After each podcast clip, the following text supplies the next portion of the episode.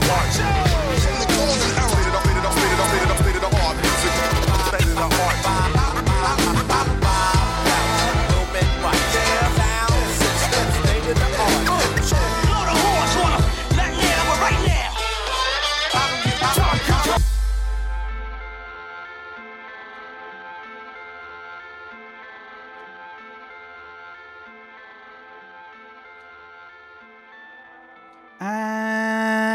welcome to the News Boxing Podcast with me, Andy White, and with me in the studio today. 21 seconds later. A little backstory to that of Andy rapping just before we started. Yeah, that's Martin fair. Theobald in the house. If you ever lose Mega Man, I can step right in. Oh, you know, all right. It's a blast from the past, isn't it? Mega Man. I, I'll, I'll let him know. Uh, and also with myself and Martin, we have the indomitable.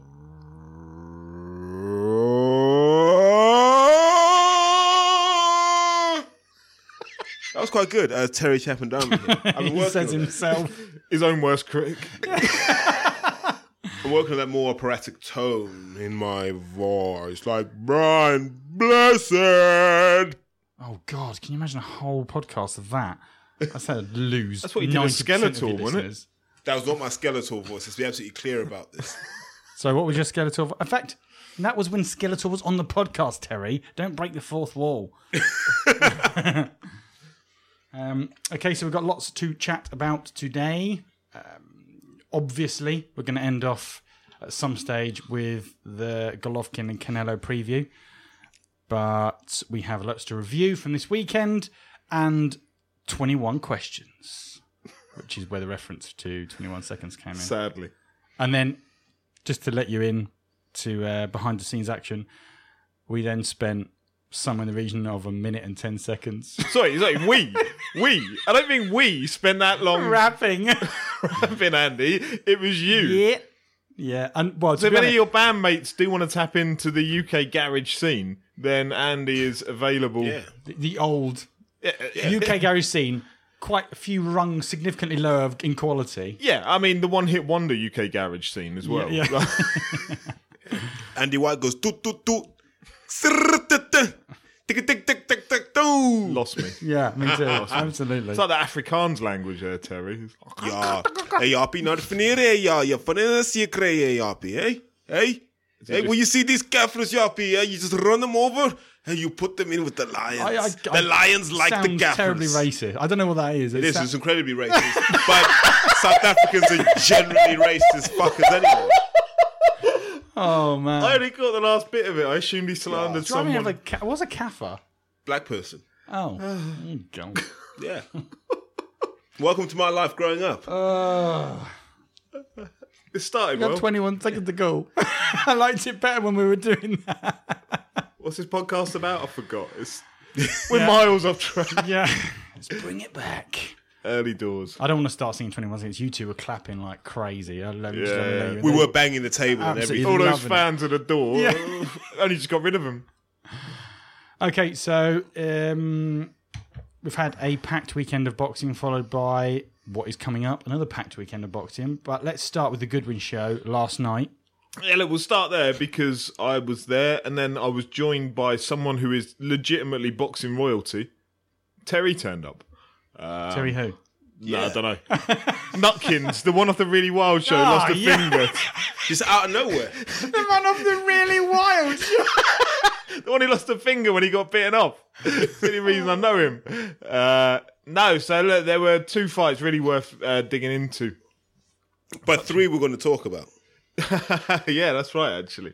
Um, first one, English light heavyweight title fight. I know it's a, a division that caused a lot of interest by the man sat opposite me, Mr. Chapandama.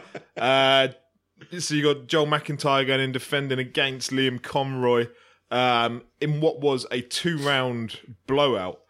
Um, so Joel McIntyre, defending champion, goes in supremely confident. I was chatting to him beforehand, uh, and I think overly confident. Um, I've exchanged a couple of messages with his coach John Murray today. John listens in, so uh, how you doing, Hey. John. Um, so look, commiserations on the loss, but it was a phenomenal fight by uh, Liam Conroy.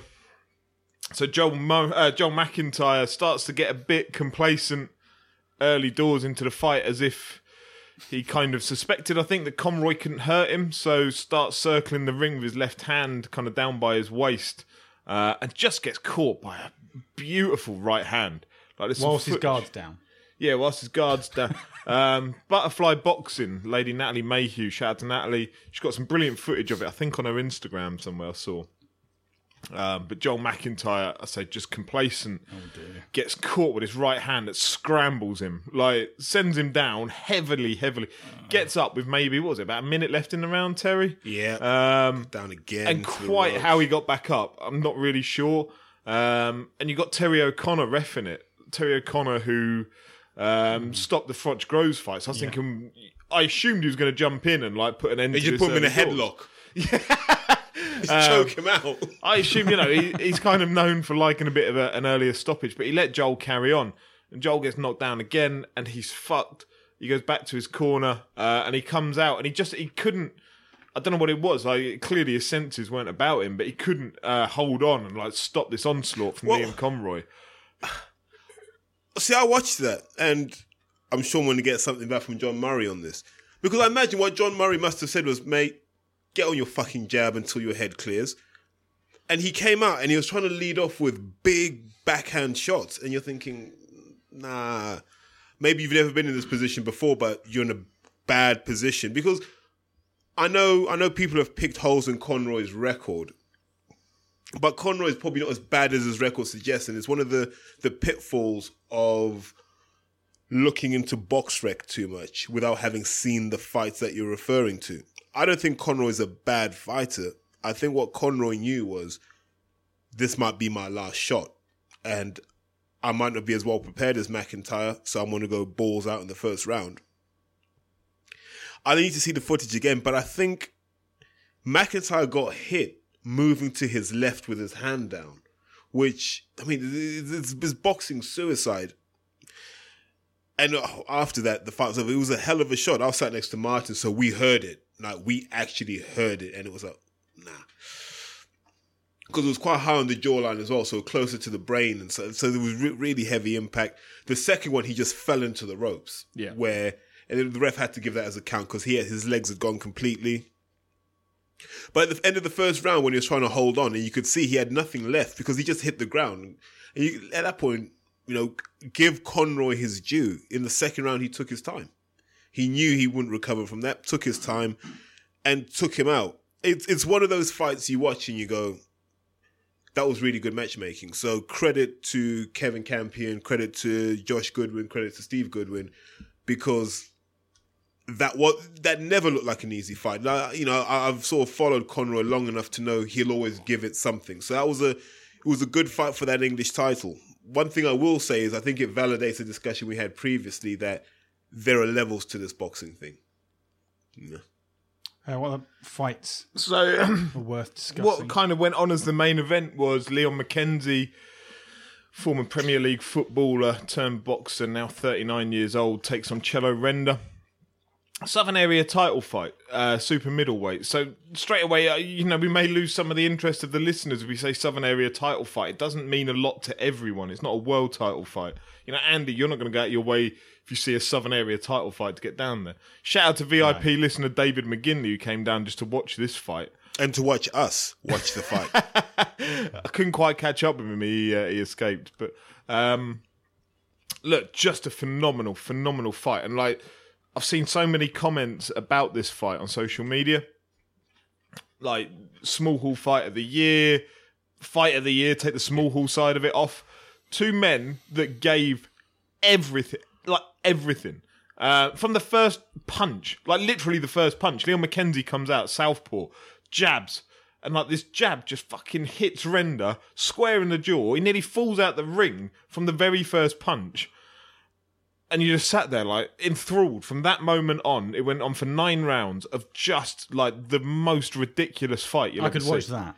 And retrospectively. Yeah, like But to get me through the door in the first place, the Southern Area title wouldn't have been enough. Yeah, but like this this fight was why these titles mean so much because for Leon he challenged for the English and he didn't win it against Jahmaine Smyle.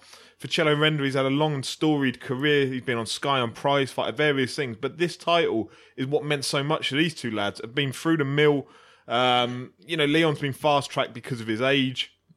You spoke to Leon before about his his ambitions, haven't have you not? Yeah, I know Leon quite well, so What what sorry to cut you off, but what what's his ultimate ambition? Is it Southern Area? Has he given up on English title? He's now retired as of today, so Oh, that's okay. where his ambitions lie. So shout out to Leon, like enjoy your retirement.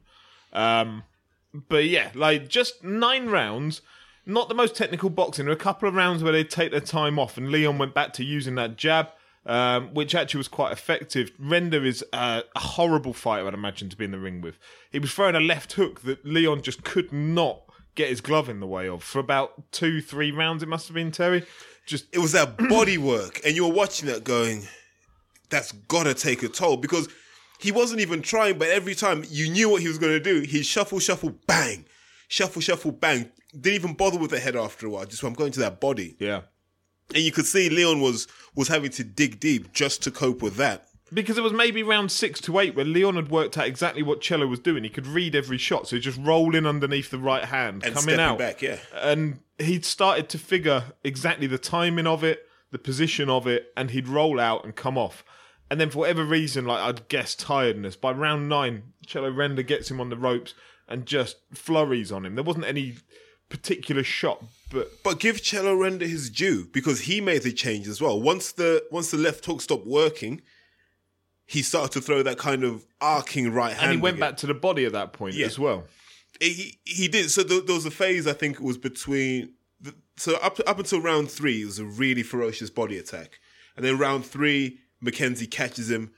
Absolute, just an absolute shellacking against the rope, where you're like, the ref's going to stop. I. I assumed the ref was going to jump in. Like What- It, it- all Renda did that saved him in that fight was he threw a desperate right hand and then he held on, and you're like, he might have just saved himself in the, the fight. bell saved him ultimately. And then you love that the, the, the round after was incredible because they had you could see they looked at each other and went, "I'm not going to do anything if you don't do anything." it was that kind of gentleman's agreement between fighters. Let, where it was- us have three minutes of peace and quiet, Yeah. and we'll jab, we'll move, Yeah. but let's both recuperate. and they did. And then they came back out round five, round six, round seven, round eight, round nine, and just punched holes in one another. Like it was, Let's have a break. it was genuinely like one of the best fights I've seen live, if not probably the best that I've sat ring. It's certainly the best I've seen down at York Hall. Like two men that just gave everything, and in the end, Leon like he collapsed essentially. He collapsed. He, It just completed boxing, to be fair. to it him. was it, it, it was like the finishing of I don't know if anyone remembers when Holyfield fought James Toney, and you saw Holyfield just had nothing left in him. Not that he was that hurt, but he was so exhausted. He just he just falls over. Yeah. and the ref has to stop the fight. and that's why what like Leon's down on the canvas. His leg, you could see his leg was twitching a little bit before that, and his Wow. right knee just gave in. Elvis leg. Yeah, and he goes down on the canvas and he was put in a position, and I didn't like the ref was still counting over the top of him. I was like, "There's, there's nothing left in this man. He's given everything. Like, don't count." And so they rushed the doctor in. Leon's on oxygen for like, Seven. He's got oxygen on, mate. Really isn't. But there is Yeah. no need for this. yeah. So like, he's got oxygen on. You know, he, he worked. It was fine in the end. He could get up, but there's a lot of emotion around ringside. Um, You know what? Got pretty heated. Yeah, it got pretty heated, but fair play. Shout out to SA UK So what, what, security, got, what got heated? I like don't- family, friends. What? Trying to get in the ring? Or, Uh, it doesn't matter. It doesn't matter what that was about. Like, oh right. Okay. Just No, emo- no, there's- emotions overspill because you got one side celebrating, one side going. That's out of Ah, order. right. Okay. Yeah. Gotcha. yeah, So like, you know, that happiness in a moment. But SA UK security, you know, you see Andy Brown at all the Joshua like weigh-ins and what have you. They did a superb job just nullifying it all. But just a huge mention to like everybody involved in that fight, everyone involved in that show, because York Hall was packed to the rafters. I'm not sure you could have squeezed many more in there, if any. Um, and just it was such a spectacle, and like Yeah, two lads that they gave everything for that Southern Area title. As I say, that's they're not. Cello Renda may go on. I'm sure he'll challenge for the English now on the back of that, and all the best to him for doing so. Um, so tip tip your hat off to the matchmaking, as I said earlier, because you had two fights there where I don't think anyone thought they'd be that good. I'd I'd I'd, had- I'd had a quick chat with Renda's people, and they were taking it as a do or die fight. So you could see why Renda dug deep. But someone asked me why I thought Renda was able to win that over Mackenzie, and it was this. When you make matches, sometimes you can look at someone's recent form and you can go, ah, he's no good. And a lot of people did that with Roberto Duran in the 80s, where he just, you could see he couldn't be asked to box. But every so often, if you've boxed long enough, you can generally summon those reserves of courage, willpower, and nous just to get you through. And what that's what Renda did. Renda almost found a career best performance on that one night when it mattered. And I just think Leon McKenzie paid the price for having less than 15 bouts probably in his whole life, and Renda's probably had closer to 80 or 90. And you could see that was the only difference in that fight. I think if it had if they'd had the same number of bouts, McKenzie probably would have taken that fight. But Cello Renda's been to that dark place before. He knows what that pressure's all about, and he was able to just dig dig in for that that final push in rounds eight and nine. I'll tell you what, I had two fights to watch after that and sit and report on. And then I had an hour and a half drive home after. I was exhausted. Like genuinely, like emotionally exhausted watching it. Because there were so many twos and throws. And there's Leon who I know in the ring and like, I'm seeing him on like I was so like empty by the end of it. So I think uh, you know, those lads are I'm going, Oh, I'm so empty. Those two lads just fucking fought forever long. Like, Martin, leave it out. But like those 27 minutes were just phenomenal and like just I say Leon has come out of that today. I've texted him this morning and he's okay. He just said that he was exhausted and his body gave up on him. Um, which completely understandable. Nobody nobody can doubt the effort and the heart he put into that. So I wish him all the best in retirement. Not many people, you know, Curtis Woodhouse did it. He got to British title level after playing for Hull.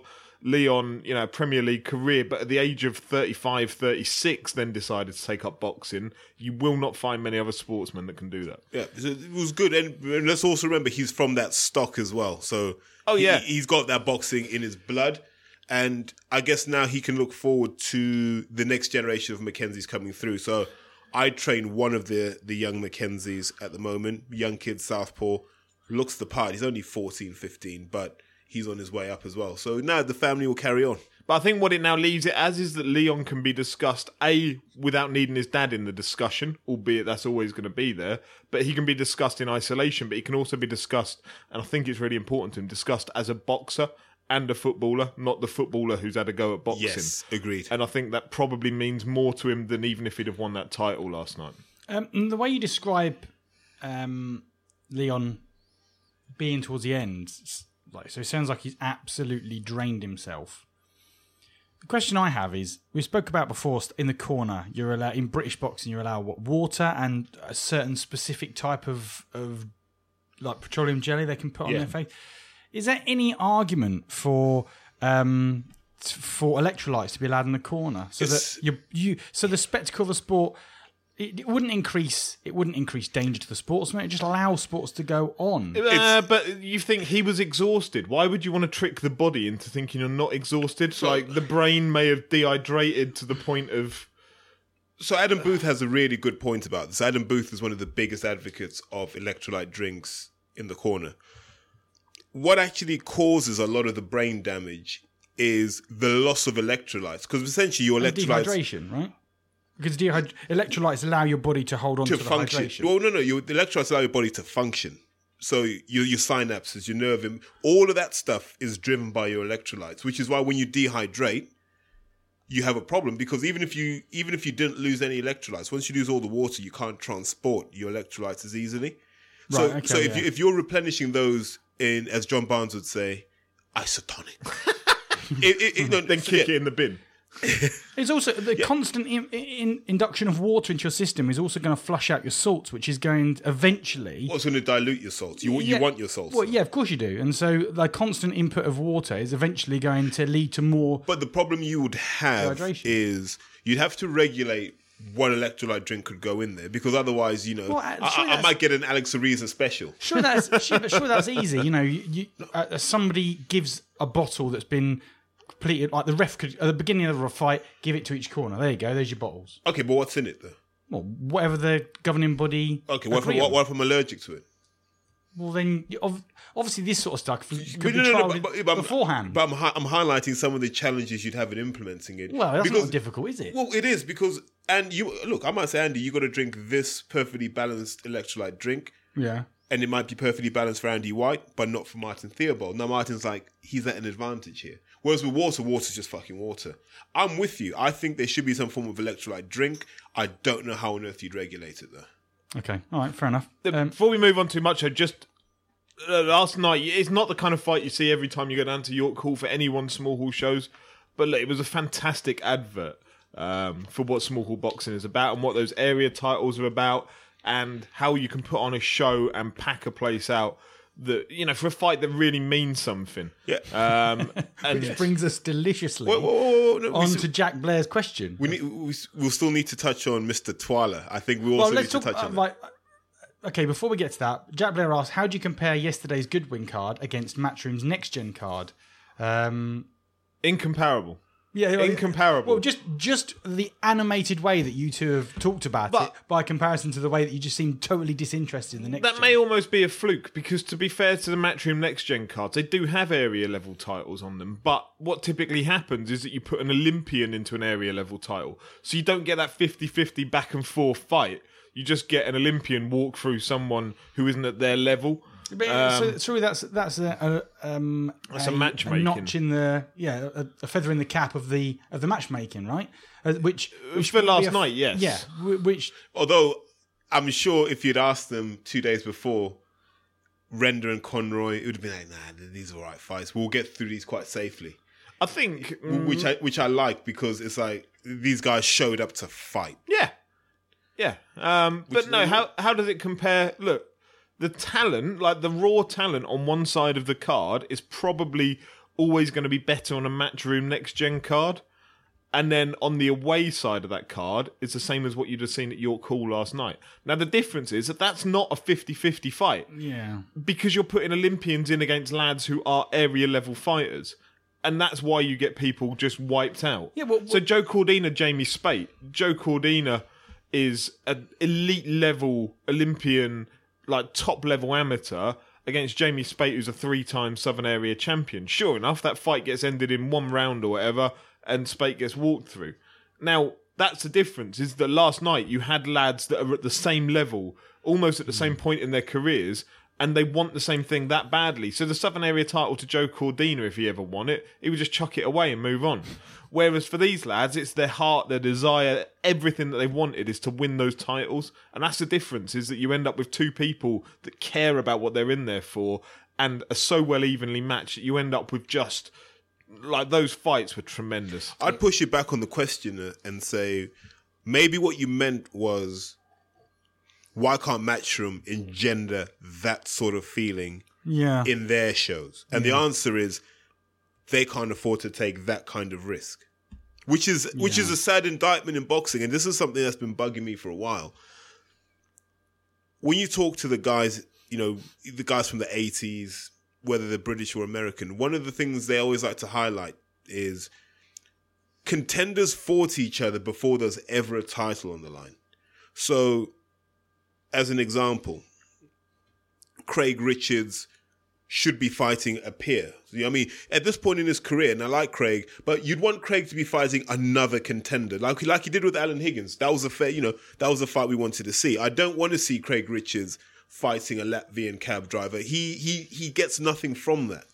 And there should be no shame in whoever loses because they're young enough in their careers that they can come back around. And that's what you had in the 80s. And that's why people hark back to the 70s and 80s as a great time in boxing because the contenders fought each other. You know, Don Curry was fighting guys that were his level before. And that's why he had such a great reputation before he fought Lloyd Honeyghan because he was fighting legit contenders. I don't know if he fought Stephen Cruz, maybe he did, but it was that caliber of opponent.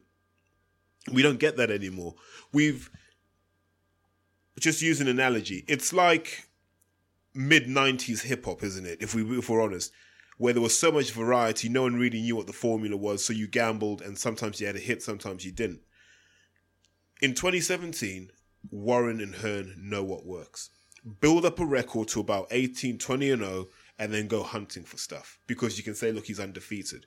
Until fans don't care about the defeats, until fans don't buy this thing of I'm not fighting him because he's had a defeat, it's utter bullshit. We need to stop that zero becoming all important. The only thing I would contest there is I'm not sure it is all important because there's plenty of fighters that have had big major fights that have garnered a lot of interest that do have defeats on their record. Is there not? But who, who, how many of them had defeats early in their career? The only one I can think of off the top of my head is the guy we're going to talk about later on in the podcast, Shishaket Saw Rungan Vasai. I can't even say his surname properly. James DeGale would be one. Yeah, but but he, this guy lost like of his first ten fights, he probably lost four, and now look, he's knocking out Roman. I mean Roman Gonzalez. So defeats, especially early in your career. Tevin Farmer is another example of a guy who lost a few early in his career. Badou Jack. Yeah, He lost relatively early on. and, and Groves has come through it. yeah.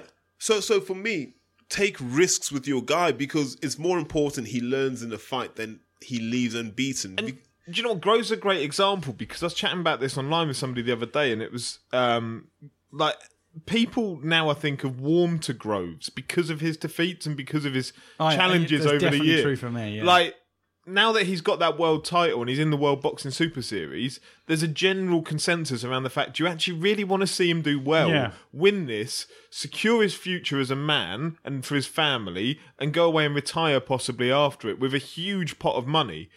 And why is that? It's because we've seen him go through getting knocked out, you know, stopped by Carl Froch, knocked out on the canvas at Wembley, lost to Badou Jack over in Vegas. We've seen him go through the trials and tribulations and those losses. If he hadn't have had those challenges and he was just that cocky lad from London and he was undefeated at this point, how many of us would genuinely have that heartfelt like, I really hope he does well out of this? I don't think that many. It's because he's put so much blood, sweat, and tears. And we've You can seen- see that. Yeah, yeah. yeah, yeah. But he, yeah, and you say he's won his title the hard way, and I don't think we say that about people anymore. And you want to say that about a fighter now, don't you? There's, he's done this the hard way. Yeah, imagine your three losses at world title level: Froch, Froch, Badou Jack.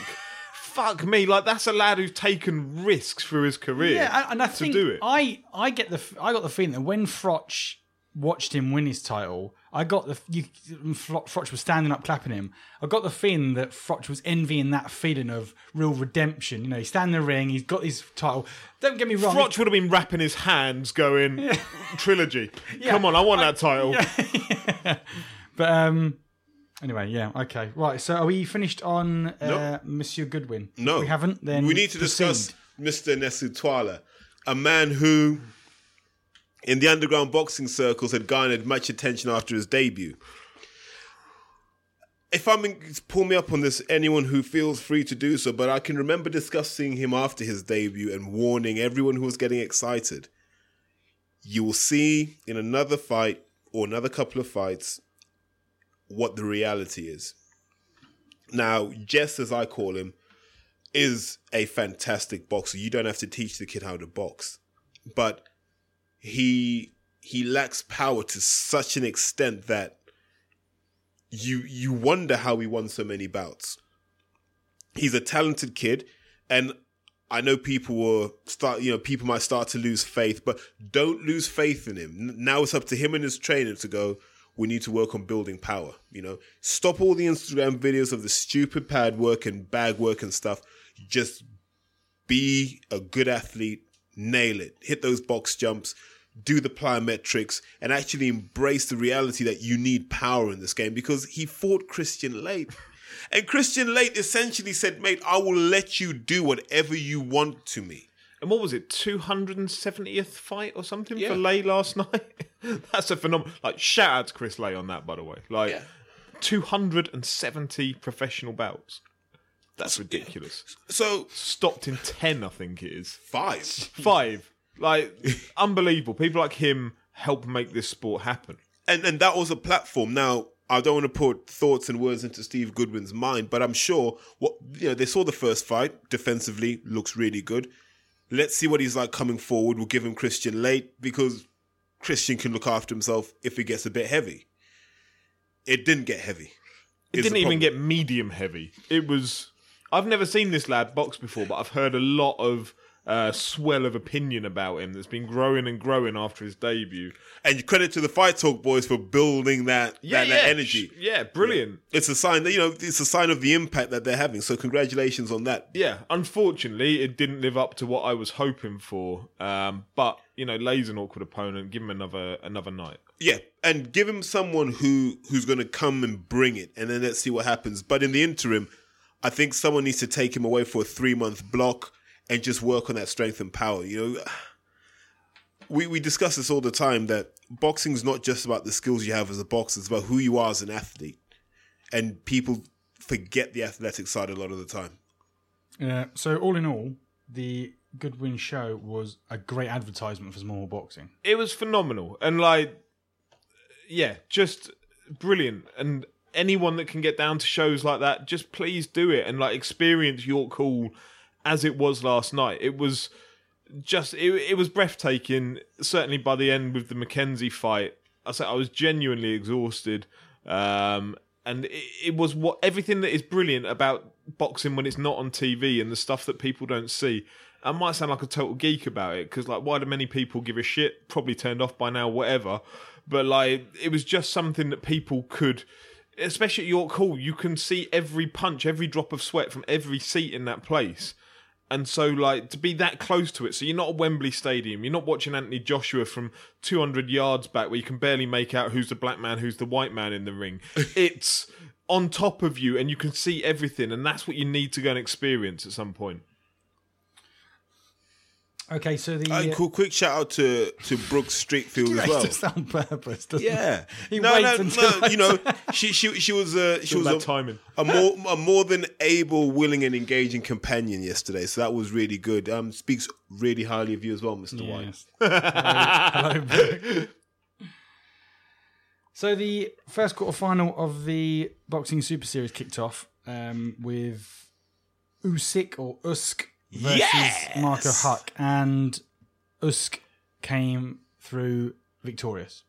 Wow. Um, first thing to say about the World Boxing Super Series is how good does it look visually? Um, for all the guys who have watched it, it is. It puts. I'm not going to say it puts Matchroom to shame just yet, but you do look at that and go, "That's brilliant," because there's no there's no advertising on the ring apron, so it's just World Super Series of Boxing with the Ali Trophy in black, which for me, I think black, especially for a big fight, just looks brilliant. So you've got Usk fighting Marco Huck. We know Marco Huck's seen better days. So this is one of those, you know, Usk has a chance to, you know, capture a name on his record, which is good. Was it a pass the torch? Was it quite a pass the torch on? I think Huck's probably passed that Yeah. torch already. To, to, to Glowacki, I think it was. Who, Yeah. who, who He's damaged goods. Yeah. But but it's a name. I think that's what you describe. That's not really Past past the flashlight. Yeah, that's it's just it's a name. Like you know, Past the match, the lit match. It's like it's like going out with that girl you used to fancy at school, and now you're all in your thirties, and she's got seven kids, and you're a billionaire. You're like, Actually, there is one that me and Martin know. Top Totty, Top at school. Shouts out to Special A. Bit on the old ropey side now. Um, so, but it, it was an interesting enough fight. Like No, you are. Marco Huck. So Huck looks like the shell of. He looks like a shell of a man. Um, he looked like a guy who had barely boxed before. He just just take a couple of rounds of that fight when you watch it back again, and just look at how poor his footwork is. He didn't really want to engage. It's like he was trying to counter punch. He was accurate when he punched, but Usyk was throwing three times as many punches at the same connect percentage. And it was this really weird thing where his corner weren't really helping Huck because Huck's an orthodox fighter, so traditionally he likes to move to his right. That's where he feels most comfortable. And Usk likes to move to his right as well, because that's where he's most destructive. So essentially, Huck was just walking into that space that Usk wanted him to go into. So first half of the fight was just about breaking down Marco Huck, increase the intensity with the combinations to the body and head, and by the ninth and tenth, uh, it wasn't tenth round, sorry, the eighth and ninth round, you knew the end was nigh, and then in the tenth round, Huck just had nothing left. It was it was sad to it was sad to watch, but you know, Usk looks he looks a hell of a machine. You know, at at cruiserweight, the guy just looks a machine. He does that thing where British boxing orthodoxy sort of says you should leave your amateur style when you turn pro. But for the first half of fights, what Usk does is he hops in and out of range really well. So he keeps the amateur footwork, but seeming with the pro punching technique and power, where it's, it's all knuckle.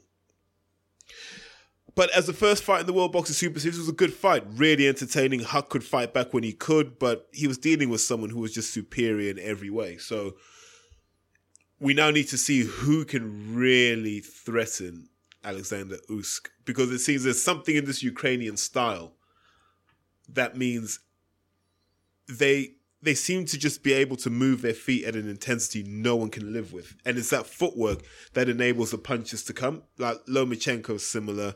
Um, it's it's great to watch. You know the simplicity of it, but the effectiveness of it. Uh, who's he likely to face in a semi-final bout? Wait, I have not seen the I can't remember the brackets. brackets of it. Will it uh, will it be Perez if he wins? no idea. If if it, look, irrespective of who he wins, we need someone else in those quarterfinals to make a real statement. So we're hoping that Perez can starch someone or who Kudryashov. That's what I'm holding out on. just because you want to keep saying his name. Kudryashov. Sounds like a Rocky baddie, doesn't he? But uh, and he is. He is. He looks like one. He fights like one. He's uh, he's an animal. So let, let's see. Um, it was look. Uh, it looked good. The arena looked packed. It just it looked like a boxing show should. Before we bypass this too much, um, I missed a lot of what was going on with this because I was at the show last night. But I was catching up with it when I got home. The slight car crash that is their TV deal. So ITV have got the World Boxing Super Series, right? So next weekend you've got Callum Smith versus Eric Skoglund going to be live on ITV4. Fantastic. Like big fan of that. Then they've made the commitment they're going to show every fight in the World Boxing Super Series. It was announced during the week that they would be showing um, Usyk versus Huck on the ITV box office channel, I think it was, on the Sunday morning on demand from 10 a.m. So like they weren't going to be showing it live at all. Then they announced it was going to be shown on their website Sunday morning from 10 a.m. So again, you're not going to be able to see it live. So it all kicks off with people saying, you know, what's the point in this? We live in an era whereby I can just stream it off of German TV, whoever's showing it over there.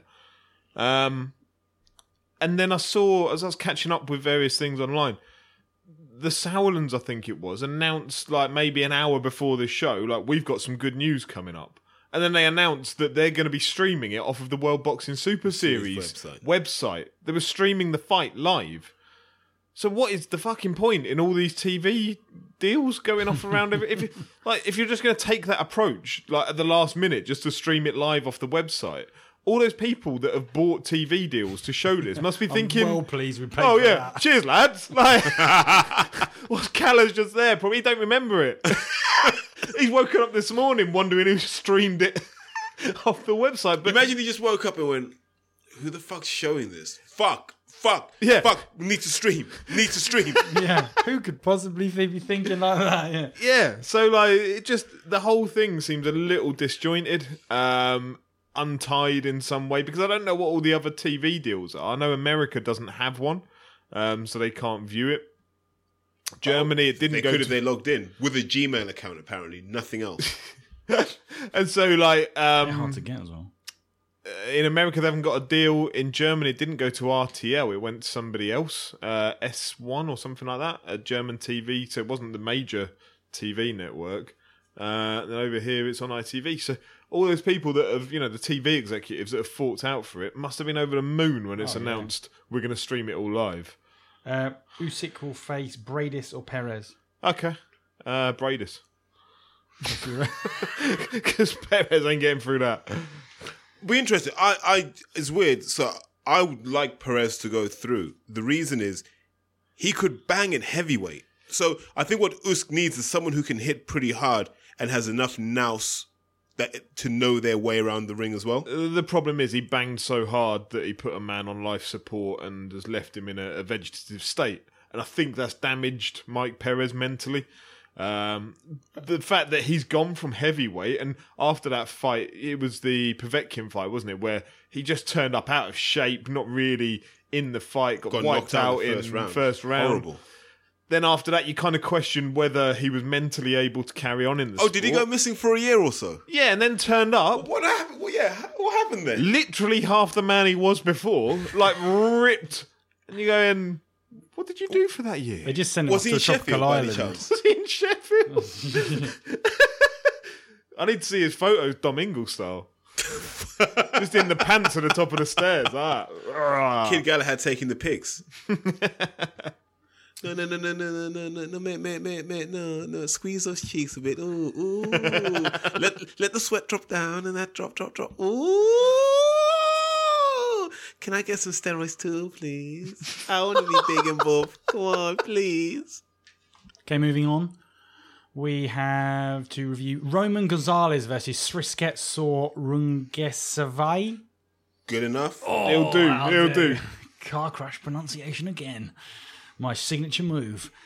Um, yeah, so who saw it and what can you tell us about it? I it? haven't seen it. It was on the Superfly card, so there were two other fights going on. There was It's all the 115 pound division, so so they put on a, the show with three of the best fights you could possibly make of that division. So yeah, yeah, like a like a like a mini Super Six all in one night. Yeah, so you got Nayo Inoue, um, won by stoppage, and then Quad, uh, Quadra- Cuadras versus Strada. He lost. Which, um, yeah, I haven't seen any of it, unfortunately, because I've been busy with the family today.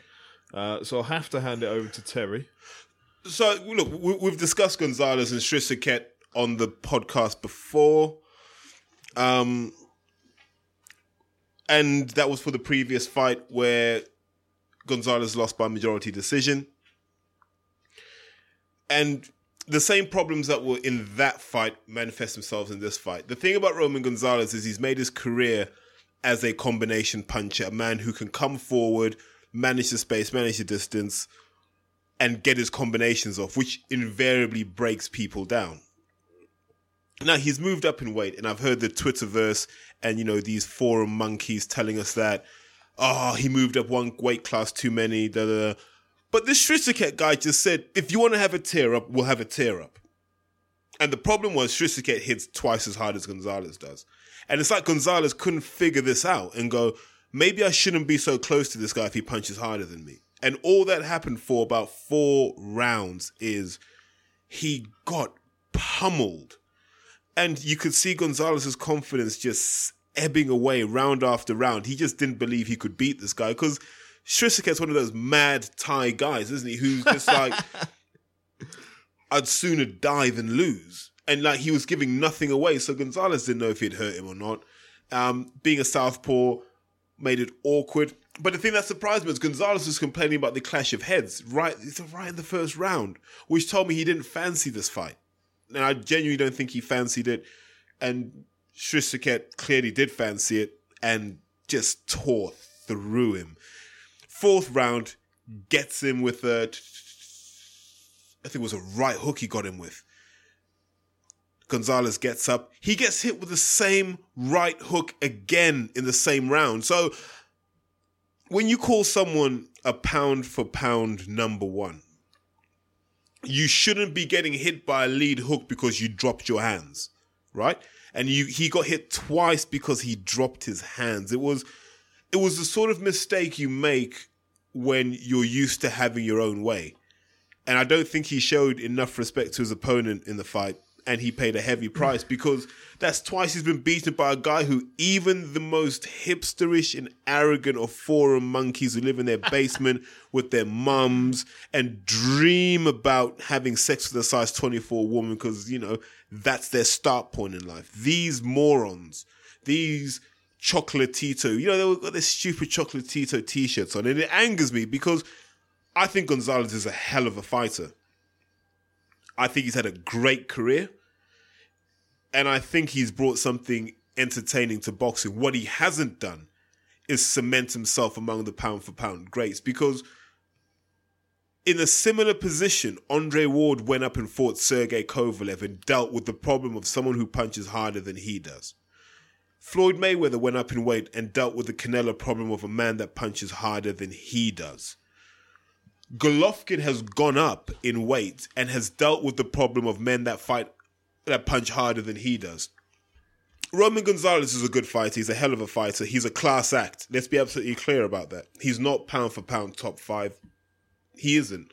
And we need to accept that because even if he was giving up significant size, this is the kind of fight where Gonzalez should have had the tools to say, I'm going to manage the distance and I'm going to box in the back foot for a bit until Strisaket loses confidence. He failed to do that. He lost. He lost to two punches that, had he kept his gloves up like most competent boxers do, would never have connected. So he has to ask himself, really, what do I have left in the tank? Because he looked a broken man mentally. Jamie Ingleby writes in and he says that Roman Gonzalez is still a great fighter, but should he drop down to flyweight?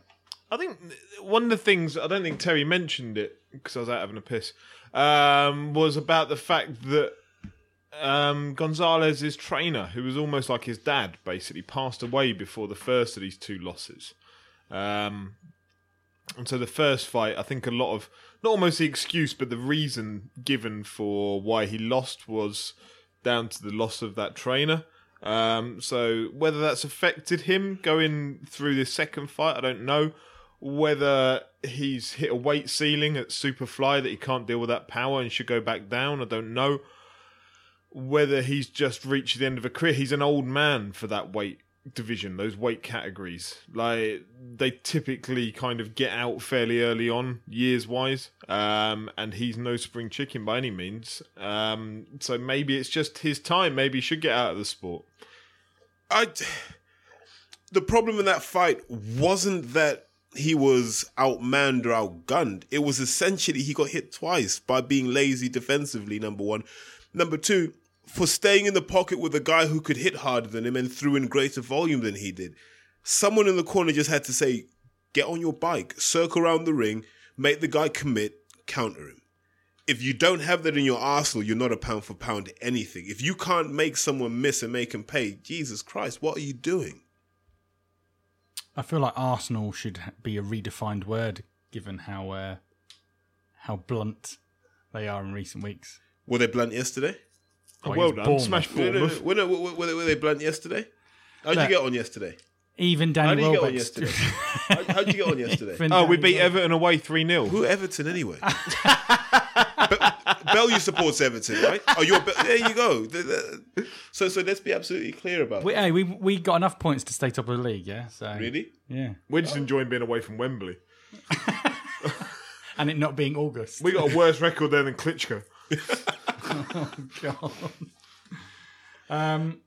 Yeah. So no, Roman Gonzalez. Look, All right. great fighter. Um, yeah, by all means, talk about him as being one of the best guys to come out in the last five, ten years, whatever. He's not. A, He's not on the pound for pound list. Grow up, for fuck's sake. Fucking hell. Um, Kevin Morrow asks, "Who is the biggest underachieving UK boxer in the last few years Frankie in Gavin. terms of ability and level reach?" Frankie Gavin, 100%. Anthony Small. There you go. See, And- Frankie Gavin, world amateur champion. The only one we've had from the UK. We know about that. When Is it his own fault that this, or is it uh, mismanagement? Well, uh, Frankie poor Gavin, promotion? Yeah. lack of discipline, lack of training, out of shape. Lack of hunger. Should be a light welterweight, has always fought at 147. Just, he's got all the tools and none of the desire. And for me, Anthony Small had everything. Like scarily brilliant. Tried to join ISIS. I can't. I think that sums Did it he up. want the Bellew fight? Is that why you joined? Yeah, yeah. Just I call out Bellew. No, they. So, so Ant- Anthony's a friend of mine as well. Well, he was, and God, if I ever run for prime minister, this will fuck me up. and basically, they caught they caught him in Calais, and he had sold off his boxing memorabilia to get money so he could go off to Syria and join ISIS. I mean, that's a bad start. And you get caught at Calais. I mean, fuck me. You're not exactly. I mean, I don't think even ISIS want you at that point. um, Mick, Senor Tasty asks Can you see some of the underperforming ex GB squad members at Matchroom getting shown the door if the fans start losing interest to them? Uh, sorry, interest in them. Uh, it's a difficult one, isn't it? Like some of them are going to be longer term investments than others. How long is Hearn planned on staying in the sport for? Not everybody's going to be the new Anthony Joshua. Um, so he's always going to need undercard spots filling. Is what does he do with them? Does he put them into tough fights early on? Um, the likes of Okoli, the likes of Buatsi. Does he do that? Likes of Cordina, Josh Kelly. Does he really test them? That'll probably be the sign as to whether or not he's planning on potentially letting them go down the line. Is if he starts putting them into tough make or break fights early on. Here's the problem with this Olympic nonsense that's perpetrated by promoters, right? Wha- wha- sorry, can you just define what that is? Uh, because I don't really. So, so, so it is. It is. It's right. Here's an Olympian. I'm going to sign him. I'm going to tell the public he's an Olympian. Therefore, that's all this fairy that's sprinkled on him. Yada yada yada yada yada. That's that's the narrative the fans are sold. The problem is when you look at what happens in the Olympics, the gold medal winners normally are like guys you can put money on to go and do well, right? Everyone else, like below that, is all much of a muchness. The guys who win the gold normally win decisively, and then you go, okay, fine. So I can see why a, a Tony Yoka is a money fighter because he he won that. Whatever people want to say, he won that gold convincingly because the guy had one leg, right? And Joe Joyce couldn't deal with a man with one leg. Even Bellew could. Now, you start moving down that list and you start looking at those guys who've won and you say, a lot of them are Eastern European, they'll stay on because they prefer amateur to pro. But there's no one there who was amazing because if you're amazing, you win a gold medal. If you're not amazing, you don't. And when you're not amazing, you join the pros, you're kind of okay. And all these guys are having to relearn. And if you look at how quickly a lot of these guys made their debut, they didn't get that one year hiatus, maybe in Sheffield, that other fighters have been given. they didn't get that one year. So these guys are on a hiding to nothing. My my my suggestion from last week holds true. Hearn should just say, I'm a boxing promoter. My only concern is to promote the biggest cards this country can make. That means sending guys like Josh Buatsi on loan to Steve Wood, Errol Johnson. Why? Because the day I get Joshua Buatsi back, he should have been in Nottingham. He should have been in Derby. He should have been in York. He should have been in Skeg, wherever. But he he would be known nationally. and also to a different demographic of boxing fans, and not necessarily boxing fans, but general sports people. Exactly. And that's what you want. So I have a feeling that Hearn Hearn's got the inputs that doesn't understand how you process them to get the outputs he wants. He just it's not there. Whereas with the Americans, look at the American Olympians. We don't hear about them, right? We don't really hear about Shakur Stevenson. Um, we don't hear about those guys. Even the 2012 guys, we didn't really hear about Errol Spence until it was time to know about Errol Spence. But by that time, he was ready. And we don't do that. We just throw these guys into the limelight. And we shouldn't do that because it's destructive in the long run. I'm still, I like Lawrence Okoli. I'm still not sure Lawrence Okoli will be the best cruiserweight in the world. I'm not convinced yet. So why do I need to see him or hear that he will be a world champion? I don't yet. But he could make it one day, and I want him to. But right now, we don't have the proof. So you think they're exploiting? Uh, so basically, they're exploiting a profile they're creating on the ba- back of the Olympics But it's- just to yeah, it's what make we've dis- more money when it's not. It's what we've discussed before, though. The matchroom stable is shallow. And so, like, you haven't got that many main events that you can build with what they've got left at the moment. And so, you need to start fast tracking the names, not necessarily the talent or the skill or the opponents, the names of these people, so that in a year's time or whatever, you can start to make main events out of them. Because look at who's at the top of matchroom stable, they're going to be gone soon. Yeah, and and and to an extent, I feel for him because a lot of guys have let him down.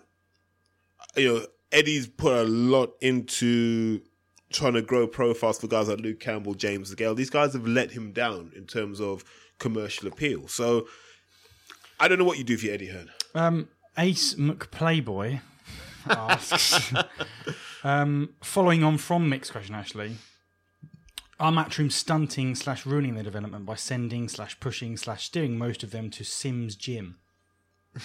Sims Gym down in Essex. Um, I always find it a little Loaded bit. question, if ever I've heard one, really. But okay. I find it a little bit odd that you have these regional hubs of trainers. So Joe Gallagher takes on all of the Hearn fighters up north. Coldwell? Sims, yeah, sorry, in the northwest. Coldwell seems to take them in the northeast, and then Sims seems to take them in the south. You just got to ask the question: Who has Sims developed into being a world champion? That you know, why is Eddie so intent? And I know there's a personal relationship there between the wives and the daughters and business relationships. Um, doesn't take a lot to look into to find out about it. Beauty salons, tanning salons, or something like that. Um, and you do wonder whether the friendship element of it overtakes the sporting element of it. And why do you put all your eggs into one basket in the south? Like, why do you put everything into Sims? Why don't you employ two or three trainers, like the elite ones, and then get them in competition with one another? Because at the moment, Sims seems to have it fairly easy going. Aside from Adam Booth, he gets handed, it seems, these fighters, and in reality, it- where's his competition at the moment? Look, I see what Hearn tried to do. Let's create centers of excellence. Remember in the old days, will of the same generation, and everyone had a center of excellence for football, didn't they? Yeah, Yeah, and you'd, you'd all you'd all kind of rock up there, but deep down you, you knew who had what, right? And those those meant to, meant to be like for, for the best of the best to improve. If you look at the Sims gym, if you look the output of what they're producing right now, it's all a very basic style. There there are no intelligent boxers that come out of that gym in terms of style wise, making decisions in the ring, making adjustments. They're corner to corner boxers, like the Gallagher fighters, corner to corner boxers. So who have you got coming out? You've got uh, Ohara Davies, Ricky Burns, Conor Benn, John Ryder. Uh, I'm struggling Cheeseman. to think of any of them. Ted Cheeseman. Yeah, Craig Richards is part of that camp too. There's not a lot of variation They're amongst all those styles. They're all much of a muchness, but and it's not even like it's a good style. It's not a style like a. You look at you look at Derrick James and what he's done with Errol Spence, and he's got one of the Charlo brothers now. I can see what he's trying to do. We're going to be combination punchers, but we're going to be defensively sound. We'll, we'll, we'll, if we have to operate from a high guard, we will. But when we're in range, we let our hands go. It's the style that works. Always has worked in boxing. Sims, I don't. Oh wow, get in, mate. Fucking get in. Get in on your jab. Get in. That's all it is. And these kids aren't realizing how much harm this is doing to their career because the first couple of years you're a pro will define what you go on to achieve. I don't think it's a coincidence. though. Ohara Davies against Josh Taylor should have been a far closer fight based on the respective talents of the two guys. But you saw the difference between someone who was in a camp where there was a clear philosophy and a clear plan of what to do and someone who wasn't. Now, what's the solution to Matchroom's problem? I personally think you say to your fighter, pick your own trainer. Because most of them will just pick one of their amateur coaches. And amateur coaches tend to be a bit more progressive because you have to have more tools in your locker. I don't see there being many trainers outside of Adam Booth in the United Kingdom who I really, really rate highly. So what do you do? I don't know. But Matchroom a mess. Frank Warren less so because he can just revert back to the Tibbs, get him in with one of the Tibbs family. And they- they- they're good enough to get guys over the line. So the Tibbs guys I have no problems with. But boxing's just fucked. Yeah. in, terms of us producing talented, it's just fucked. Like our footballers. Like, we don't produce number 10s in this country anymore. We don't produce dribblers who can actually deliver a cross. we don't produce one to nines or elevens either. No, we don't. Yeah, we, we, we, we That, that's not limited to a number ten yeah. position. In England, this is what we produce centre halves, centre midfielders, and a few centre forwards. Why? Because it's very basic to teach those positions, and you can overcoach those and take all the individuality out. So for me, I like watching a guy- like Anesu Twala because he takes everything a coach should have taught him and throws it out the window and goes, "This is how I'm not going to get hit." Respect that. Why? Why is no one else teaching that? But then you say about football, and like Hearn has basically turned the top level of British boxing into the Premier League anyway, whereby you sell this narrative that we have the best in the world, and then fuck, when we actually have to go overseas or somebody overseas comes and invades our land, we suddenly go, ah, they're not that good, are they really? Like Kel Brook, we've been told for years is the best 147 pound fighter. Errol Spence comes over and just blows that myth away entirely. Same as like you know, if you watch Sky Sports coverage of football, you'd believe that Chelsea, Man City, Man United are the best teams in the world, and then actually they're not. And they do the same thing, don't they? They get these numpties in front of the screen like a Paul Merson. For Paul Merson, read Paul Smith Jr. You know, just idiots, absolute idiots to come on and bang the drum. You know, they just get their mates in. And and at what point will Sky go, we're going to get slaughtered by any broadcaster, shouts out to Free Sports, new TV station, about to do boxing. They might do, you know, so they might do something different. But stop getting these company men in front of the screen to talk out their fucking backsides. This is a 50 50 fight. Why is every fight on TV a fucking 50 50? Why? What fights have genuinely been a 50 50? So if someone says to me, Canelo v. Golovkin's a 50 50, is it fuck a 50 50 fight? Golovkin is the overwhelming favourite. You know, what fights are genuinely 50 50? Klitschko versus AJ was a real 50. Was it fuck a 50 50 fight? So you have guys who have no balls to make a decision, or even worse, you get Richie Woodhall. You know, it's just fucking depressing. The the whole boxing edifice right now is just depressing. You know, I hope people are getting paid because this is bullshit. Shouts out to Steve Goodwin for not being bullshit. Did you um? Did you see um? Who's that? Who's that guy on Spy Sky Sports? Charlie Nicholas. Yeah. who's on their panel. So they were talking about the uh, Britos tackle. Did you see it? No. the Watford. He comes in and he he's a horrendous tackle, right? He comes in and great. I think it was last week. But just going on from what you said, I watched BT's version of the Sky Sports Saturday the other day. I was saying on there, there's there's um uh, a mixed race woman that's just retired from football, um, from women's football. Then there's Was she accused of being a thief, or criminal? no, no, no. Was she wasn't. harassed in any but way? no, this is BT's version. But it was like across the across the board, there was basically it was quite quite a reasonably diverse selection, which was highlighted by the fact that when you go on to Sky Sports, you've got Phil Thompson, Charlie Nicholas, Paul Merson, Talking about who they'd Jeff smash. Stelling, yeah.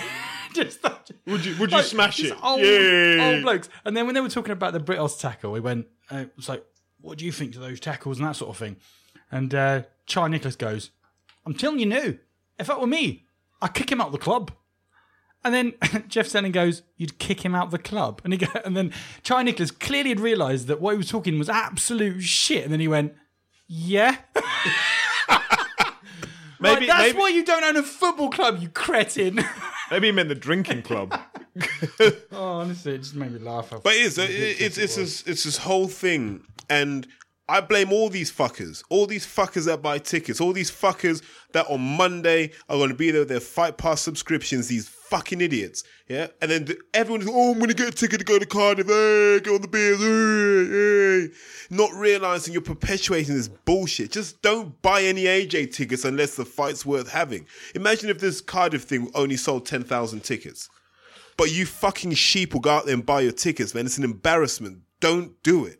You got Johnny Nelson saying this is a 50-50 fight because of Kubrat Pulev's amateur background.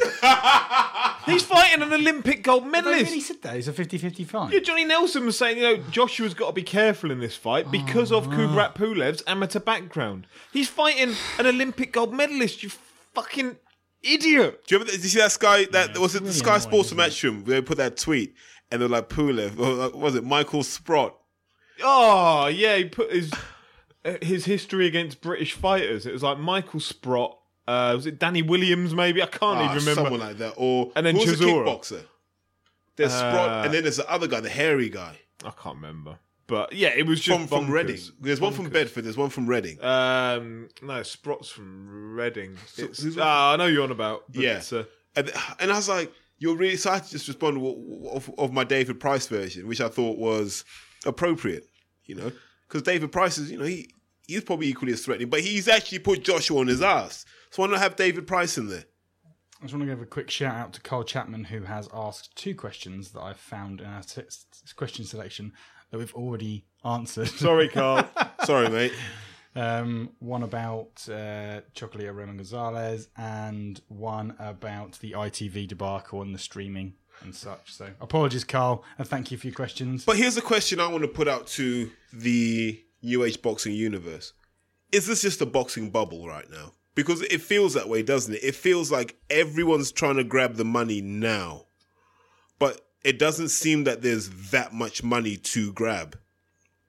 And Frank Warren made a good point where he said, you can't keep having these shows on the same Saturday because if I want to go and watch Billy Joe Saunders versus Willie Monroe next week, I, and then I'm like, well, Callum Smith is boxing as well. I'm diluting the audience, and immediately people are going to go, well, the numbers aren't that great. Why are we even bothering with boxing? And this hurts everybody. So we all need to ask ourselves consciously: Are we are we participating in a boxing bubble? In a year from now, the New Age podcast will just be talking about a Carl Greaves show somewhere in Coventry. Uh, Warren seems to me definitely uncomfortable with the way that Hearn is running boxing. Not as But- uncomfortable as he was about uh, Mick Hennessy putting this fight on YouTube. By the way, like, if you haven't seen his IFL TV interview where they talk about the relationship of who promotes Hughie Fury, he's basically saying, "I promote him. Mick Hennessy's doing this fight." That's not quite verbatim. Oh, that was hilarious! But- that, is that when he's walking to the station or the one after? No, it was one after that. It was a static one. Ah, shit. Um, but yeah, they were basically saying um, he was saying, you know, this is on what he in a nutshell said is this is on Mick's shoulders. Like he's decided to put this on YouTube. They're getting the money for it. They're fronting it all. After that, hopefully, I think he was kind of insinuating Hughie Fury comes back here. In the meantime, let Mick have a go at this, and then Fucking see what happens. hilarious. Because didn't, didn't, he, didn't he say something like, "I think Mick and his his pals have put the money up for Yes. this one." He like he he looked like he was like, it was so dismissive of what's going on. For someone who was claiming, you know, I'm Hughie's promoter, Mick's doing this, he was so dismissive of it. It's actually like brilliantly hilarious. you'd almost expect him not to watch the fight. Yeah, I don't expect him to be there. it's, uh, Well, no one else is, are they? um, I, the, the uh, when talking about the way that Warren is, I can't figure out if it's sour grapes or he genuinely has any concern for boxing. oh, he cares about boxing, Frank Warren. Like, don't be mistaken about that. He. That Box Nation platform for a number of years has been a bit of a sinkhole financially, you'd suspect. Topped up by Rainham Steel. Uh, I think Bill Ives of Rainham Steel died the other day, um, who was a huge boxing fan, propped up a lot of that channel, I believe, um, or I've heard, allegedly. Um, Careful, not long to go now. Heard or Don't trip over the line, please. please. Who was that bird at the World Athletics Championships winning the gold about two meters out and, And fell, just over. fell over. That's what I feel like right now. um, but yeah, so uh, Frank Warren has been there through thick and thin. Eddie Hearn's turned up like out of the blue Yeah. with a, a golden spoon in his mouth. Frank Warren has done the dirty work, the hard work over the years to get where he is. He cares about the sport. For all that we might laugh at Frank Warren for some of the stuff that he does being a bit old school, he cares about the sport. If you had to ask me who cared more, Eddie Hearn or Frank Warren, it would be embarrassingly one sided. It would be like a fucking next gen card. Um, Tom Humber asks, does Joyce the Joyce versus Lewison uh, matchup show Hayes, Hayes' faith in the man, uh, i.e., Joyce, or is he recklessly accelerating him due to the time, um, time slash money, Joe being thirty odd? Who's asking that question like Ian Lewison's the second coming of Mike Tyson, man? Yeah. Ian Lewison's a 35 year old man who who loves burgers and KFC and Yeah, loves deadlifting. He if Ian wanted to dominate British boxing, he could have one last run at it. I, I think he's cool where he is. Joe Joyce is a man in a hurry. I don't want to see Joe Joyce against Nick Webb. I have no interest in that. It seems like a reasonable matchup to me. I don't, Yeah.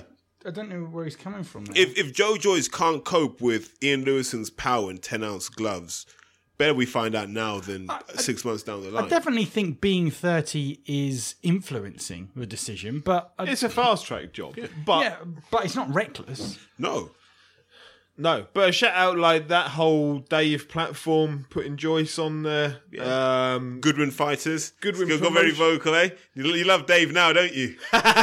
Ah, listen, I'll go back. I remember the words that were being said about Dave. He's fighting the Cobra on Dave. no, I never said that. I never said that whatsoever because I was there. I couldn't risk my press pass. um, so no, like the whole Dave platform, David Haye hopefully bringing more dates. I know you were just saying a minute ago about the risk of all these clashing dates. Look, this is on a Friday. This is on a Friday. Friday boxing is brilliant. Make no mistake, because you finish work on a Friday, you go home, you fancy a few beers, and you realise there's free to air boxing on on a Friday night. and you've still got the rest of your weekend. That's great news. Like that should be embraced. It's something a little bit different. We saw last time out that um, Haye takes a risk with his shows when he was promoting his own ones. This one's at the O2 Indigo, which is a theatre setting. Yeah. Um, rather than traditional like stadium setting of having all the seats around the ring, this is a theatre setting, so you've got all the seats pointed at the ring. So that'll be interesting to see how it goes. I'm, I'm waiting for Hearn to go. You know, we did the Kell Brook Golovkin way in there, and we sold it out ten times over. and it was so packed, we didn't even let Lawrence Okoli in, yeah. and we still signed him.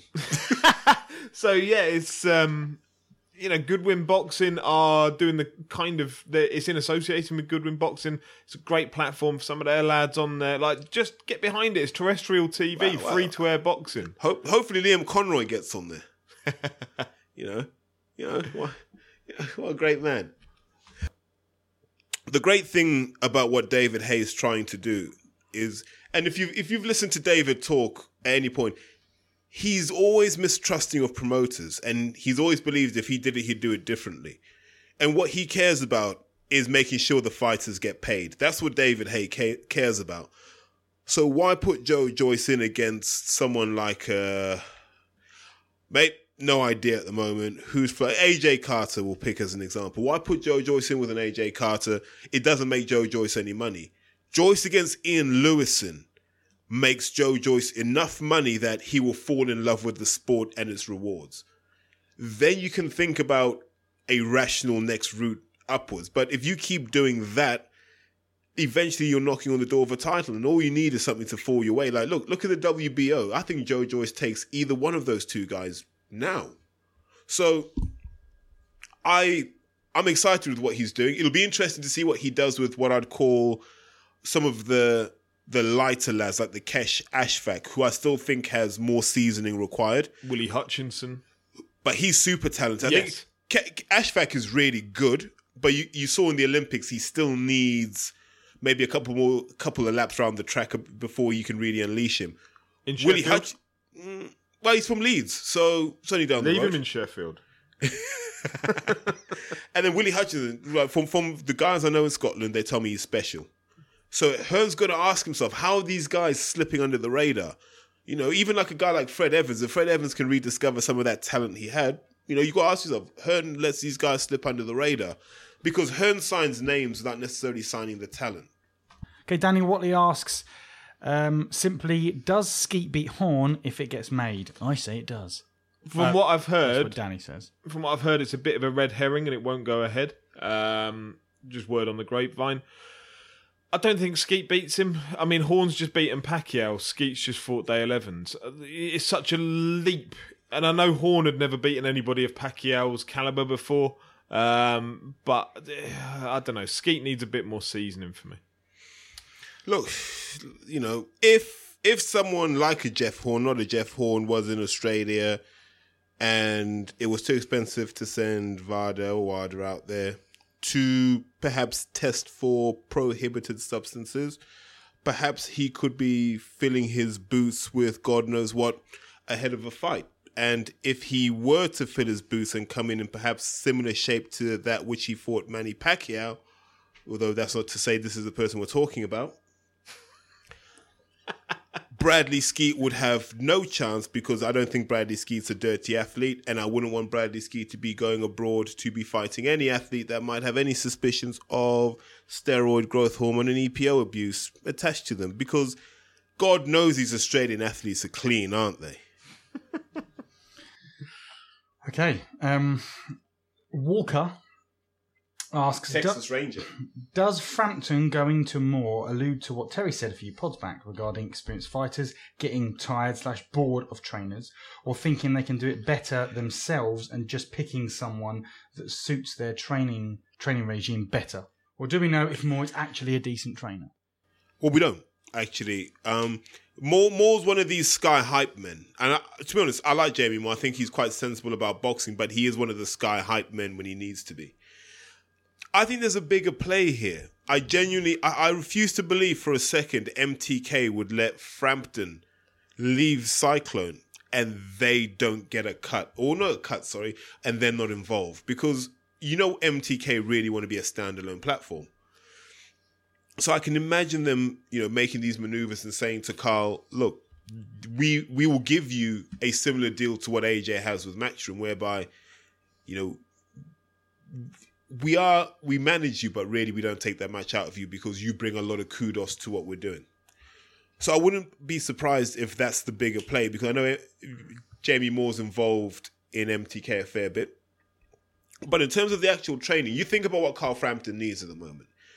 He needs a man who's going to watch his next opponent, distill what his next opponent does, and devise a plan to beat him. He needs to keep Carl Frampton in the mental state that equips him to fight and to make sure that he is both physically and psychologically ready to fight and that he comes in on weight. He doesn't need to teach Carl how to box. He just needs to guide him there and get him to the start line and, you know, make sure he sticks to a plan. Jamie should be able to do that because he's not having to teach Carl that much. I'd be more worried if Jamie took on a five fight novice and try to build him because he hasn't got that depth of experience. But he can lean on the Travis family, who I think he leans on a lot for experience anyway, Kelvin and Nigel.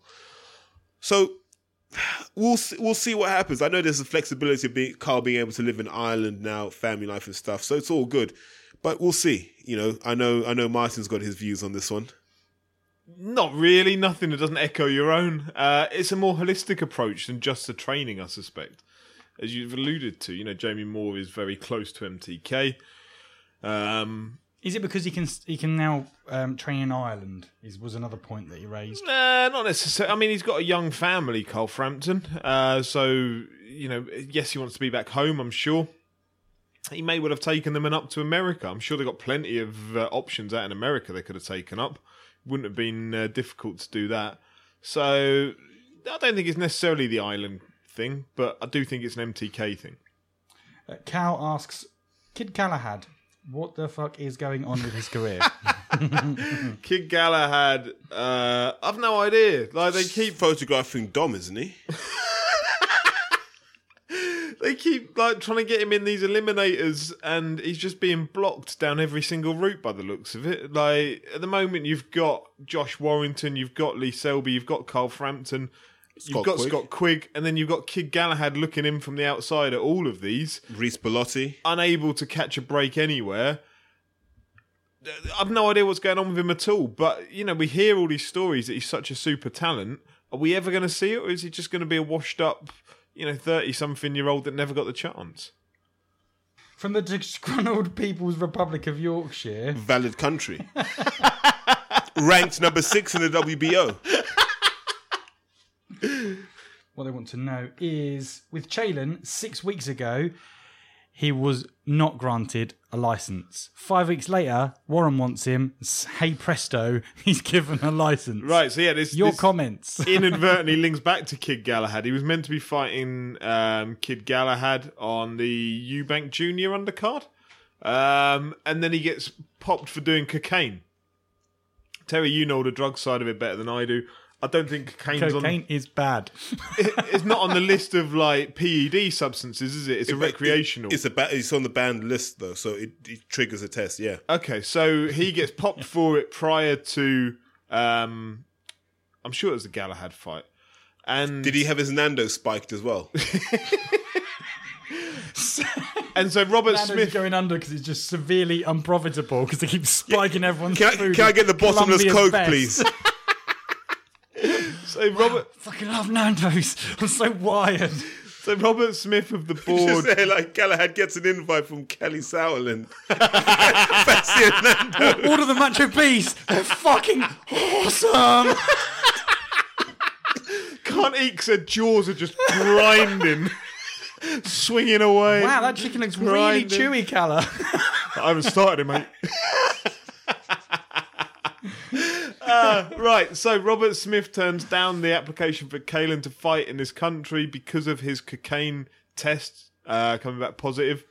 Six weeks later, it's seemingly okay for Ceylan to come back to the country and fight Josh Warrington. So why, like, why is that? I don't. Maybe it was just a form. Have you taken drugs in the last two weeks? And you ticked yes. This time you just ticked no. All right, fair enough. in you come. Um, no, I, I don't get it whatsoever. It's a really weird situation. Like, how is it that he's allowed to six weeks? out? Like, is Is this the a- British Boxing Board? Yeah, The same one that just mandated Frank Buglioni versus Callum Johnson, and you know, just hey presto, shit happens because they never get interfered with, do they? Oh, fuck off with your Anthony Yarde bum sex. Jesus. The only man who can duck a fight and then tells everyone else that he's being ducked. It's phenomenal. It's phenomenal. We go into this every week. The greatest light heavyweight since Oh. Bob Foster. Um, so He no, might have beaten Bob Foster. hey, Kalen- forum guys, smoke that in your pipe. So, Ceylan, Jalen, I, I genuinely don't get it whatsoever. Like, is it just a matter that cocaine works his way out your system and he's promised that he won't take any more before the fight? I've no idea. No idea at all. But it seems like it's now fine that he can come and fight Josh Warrington.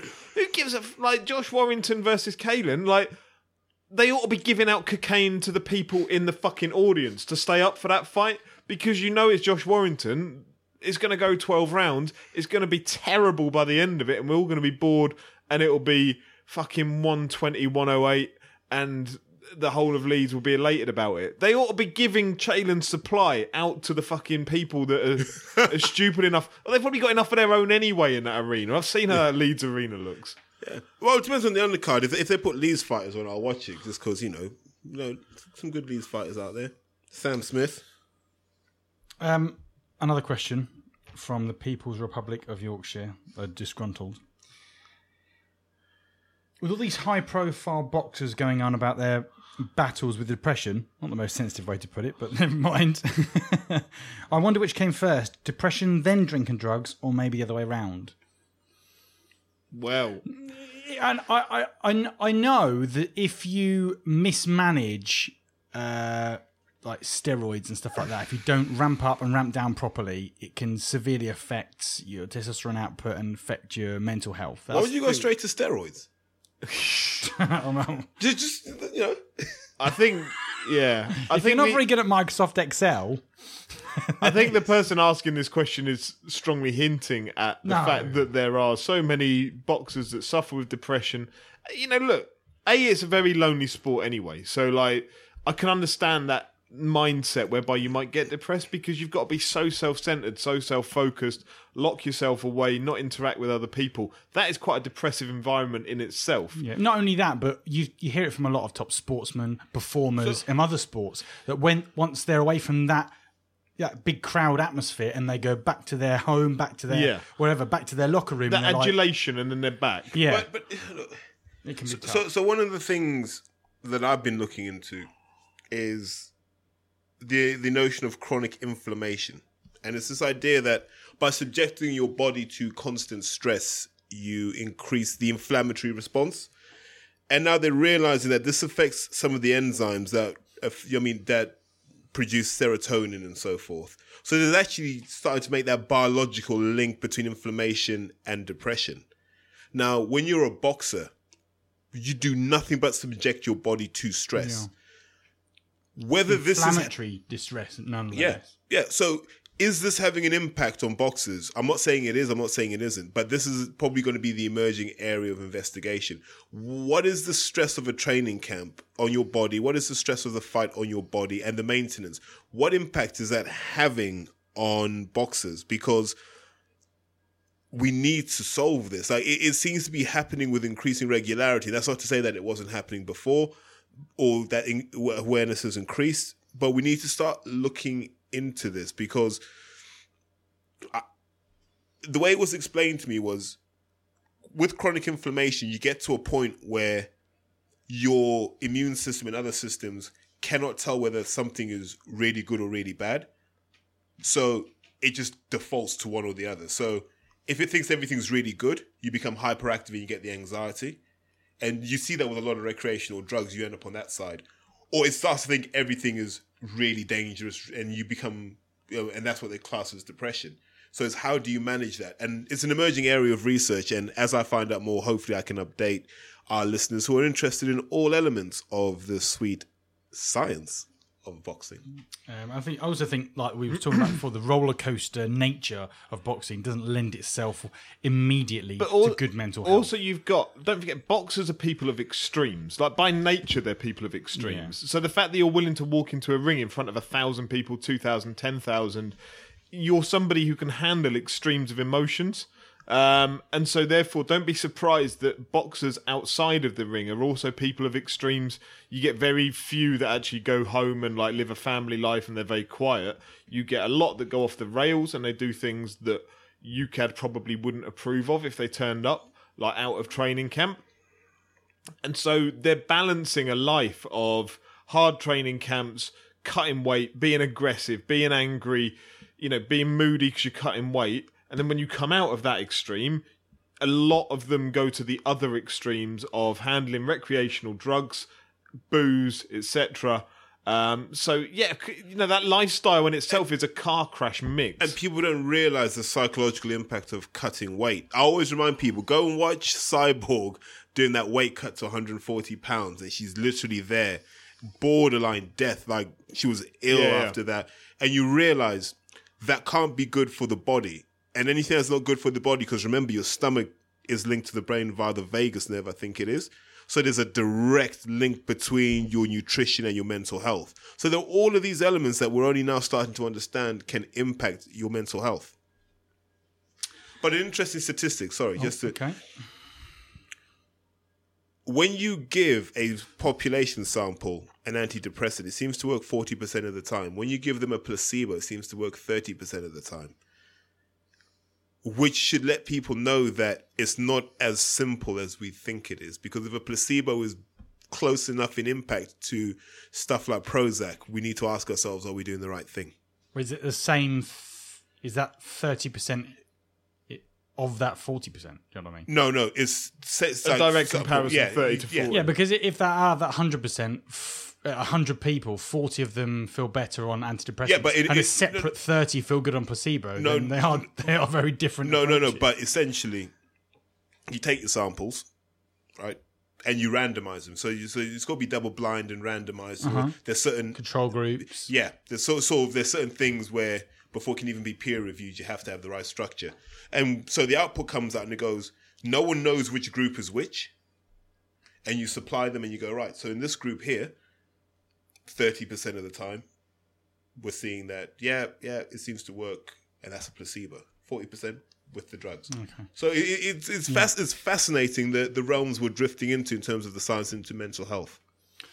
Seamus Campbell asks, "What do you guys think of BIBA? Do you think they will ever be properly recognised or accepted by the BBBOC?" I think Martin, you don't have anything to say about this, so Terry. Look, for a start, the idea that they would be uh, recognised is the term, I think. Well, he properly recognised or accepted? no, no, look. The, so, for people that are unaware, of BIBA it's the British Irish Boxing Association, run by a guy called Gianluca Di Caro or Rio. What's his real name? Uh, That doesn't sound like a real name. to Gary me. Smith. It sounds like a Facebook or Twitter name. I know what his real name is. I won't be uh, sharing it here. I'm sure he uses his name that he uses publicly for a reason. Right, so that bit just got cut out, so that we. That was the equivalent of a beep. yeah. So uh, yeah. So uh, continue, seamlessly, Martin. As if you never said anything that was probably slanderous, but whatever. I wouldn't do such a thing. Um, right, so BIBA are a sanctioning body. Uh, is that the term? I can't remember. They so you've got the British Boxing Board of Control that sanction fights in the UK. BIBA are essentially their competitors. Now the problem that you've got is, as a, a fan, like you know, Andy, would you know if you went to AJ versus Klitschko? Would you know if it's the British Boxing Board of Control or if it's BIBA that are licensing that fight to happen? Uh, You wouldn't have a clue, would you? No. Like the BBB of C no logo yeah, doesn't there's no advertising of it. No. No, and so you've got uh, the board sanction these fights. It's made up of area councils, and then you have the head of it, Robert Smith.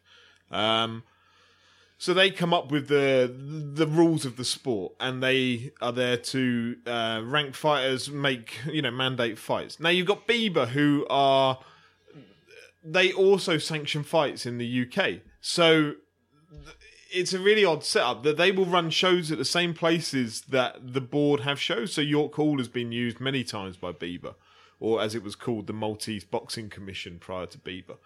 Um, so the two are they're not diametrically opposed they're not completely against one another like 90% of what they run probably has the same rules. You know people get in the ring it's three minutes you have a referee a 10 count etc it's not a completely different sport it's just there are some nuances that differ between the two boards. Do you have any examples? um, so the British Boxing Board of Control don't allow you if you're currently, um, I think, on probation, um, or if you've got a outstanding um, court case or anything like that against you, then you don't get licensed. How are you going to this dinner?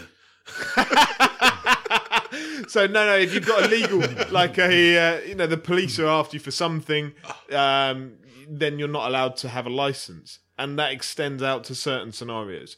Whereas at BIBA, they accept that these are boxers, these are lads that have probably got a bit of history, and therefore they'll they'll sanction you still. It's not a problem. So that's one of the examples. So it comes down to those little nuances. But there's, there's the nothing specifically in the way that the, they expect the actual sport to be structured. No, No. So so so just just to to layer something over. What happened was it might have been the Maltese Commission that challenged this, but someone said, "Hold on. This is the European Union. There shouldn't be discriminations based on borders. So a governing body in Luxembourg should be able to have bouts anywhere within the European Union. That's the single market. In the same way, the British Boxing Board should be able to have shows anywhere. So the European courts were like, absolutely right this is how someone then went i'm going to malta to set up the maltese boxing commission but i can promote i can license fights in any country in the european union that's where the problem came because before it was just territorial I mean, the Maltese Boxing Commission was run out of London anyway. Yeah. Let's, it wasn't based in Malta.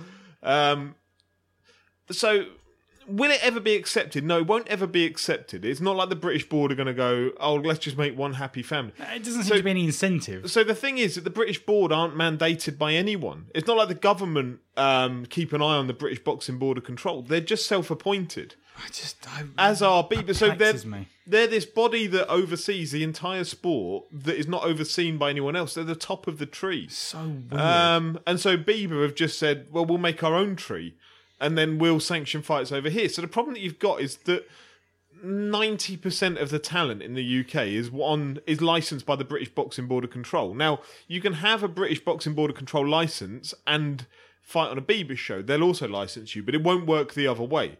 So you, the British Boxing Board of Control won't license BIBA fighters. You have to get rid of that license, and then you can go and fight on it. but well, So Paul Economides is an example of a fighter who was, uh, and he was actually Andy. You and I went to Tony Moran, Roy Jones Jr. press conference up in Liverpool. Yeah. Paul Economides, became the main event of that fight when Roy Jones pulled Oh, out. He was fighting for the WBF international title or something. So like, this is another problem we'll come on to in a second, but he was like the main event of that, and it was this big event up in Liverpool at the Equestrian Centre that no longer shows boxing. So he was a WBF World Boxing Federation or Foundation international title holder. Now, to put it in context, when he got a British board license, he's now fighting for area titles. So, like these belts that they're giving out for the BIBA MBC stuff, abs- like that shows that's a direct comparison of where Economides fits into the um, the ecosystem, as Terry would put it, of the boxing world. Is that he's an area level fighter, but he was being broadcast by them as like the WBF international superstar or whatever. That's where he's at. That's his level, and that's fine. So BIBA has this really small talent pool that they have to try and like. If you're friends with Gianluca De on Facebook, which I am, every single event that is run sanctioned by them is a phenomenal event. Like this is an event you must see. You must do this. It's really weird. Like he acts as promoter and runner of BIBA. Right. It's a really weird. um it's a weird couple of hats to wear. yeah, it really is. Um, so Robert Smith, you could label the board as like a little backward thinking because the board. I've got a friend who works at the board. Um, they're not really allowed to engage on social media. They don't really put stuff out on social media, whereas the BIBA lot are all over social media and they'll actually converse with you as well. To be fair, they'll have a conversation with you if you pose a question, if you make a point. Um, but they also come across a little bit petulant. So if you ever suggest that something may effectively be bollocks, then they'll like they'll argue it back. Have a look at who the number one ranked heavyweight by BIBA is, because they do their own rankings. The British board don't publish rankings, BIBA do. The number one heavyweight ranked by BIBA is Herbie Hide. Herbie Hide has not fought in seven years. Herbie Hide Doesn't need to. doesn't need to, mate. Just number one Number boxer. one boxing. So Completed it, mate. if if you ever want to make your uh, organisation look shambolic, you make Herbie Hide the number one ranked heavyweight. How can anybody justify that? How can anybody justify? Was he still number one when he was in jail? No, he's only just got a license with them. He hasn't fought for them. So it's not like he was fighting for them seven years ago and he was really good and then he went to prison or whatever. No, he's never fought on a BIBA licensed show, but he's their number one heavyweight and hasn't fought in seven years. So if you want to make your organisation look quite bad, pick a fighter that hasn't fought in seven years and make them your number one in a division. All you got to do is look through their rankings and I think Jody Meikle Jody Meikle, fantastic man from Scunthorpe, used to be a journeyman on the British boxing scene. He did time in prison and lost his license, and so he got licensed by BIBA. Journeyman um, lost like I don't know one ten or something, lost sixty fights or something. He became the Maltese boxing champion at like heavyweight. I'm like, again, that shows me exactly what level you're at. Now, I realise he's better than his record may well suggest, but it doesn't mean he should be holding any titles. They're also mm. sanctioning fights with these stupid belts. They've got like five, six organisations, and there was a justification the other day, and I realise I'm on a rant, sorry. No, there was a justification the other day that you're giving out belts to people that deserve belts because they're not going to get them at the top level. So, what? That means they don't deserve belts. that literally means they do not deserve Everyone belts. Everyone can have a belt. If you Yeah. up a, buy new boxing like- gloves with a free belt. No, no, but you know, but just to tap into this, this this belt fucking mania. Like in the amateurs, you don't get a little trophy and a medal anymore. You get a fucking belt. Uh, like, the- a fucking belt for what? Do you know what it is? This is what happens, right? In boxing magazines, in those back pages, someone just goes, you know what? Yeah, trophy is 50 quid. We'll do you a belt for 30. So people just get belts.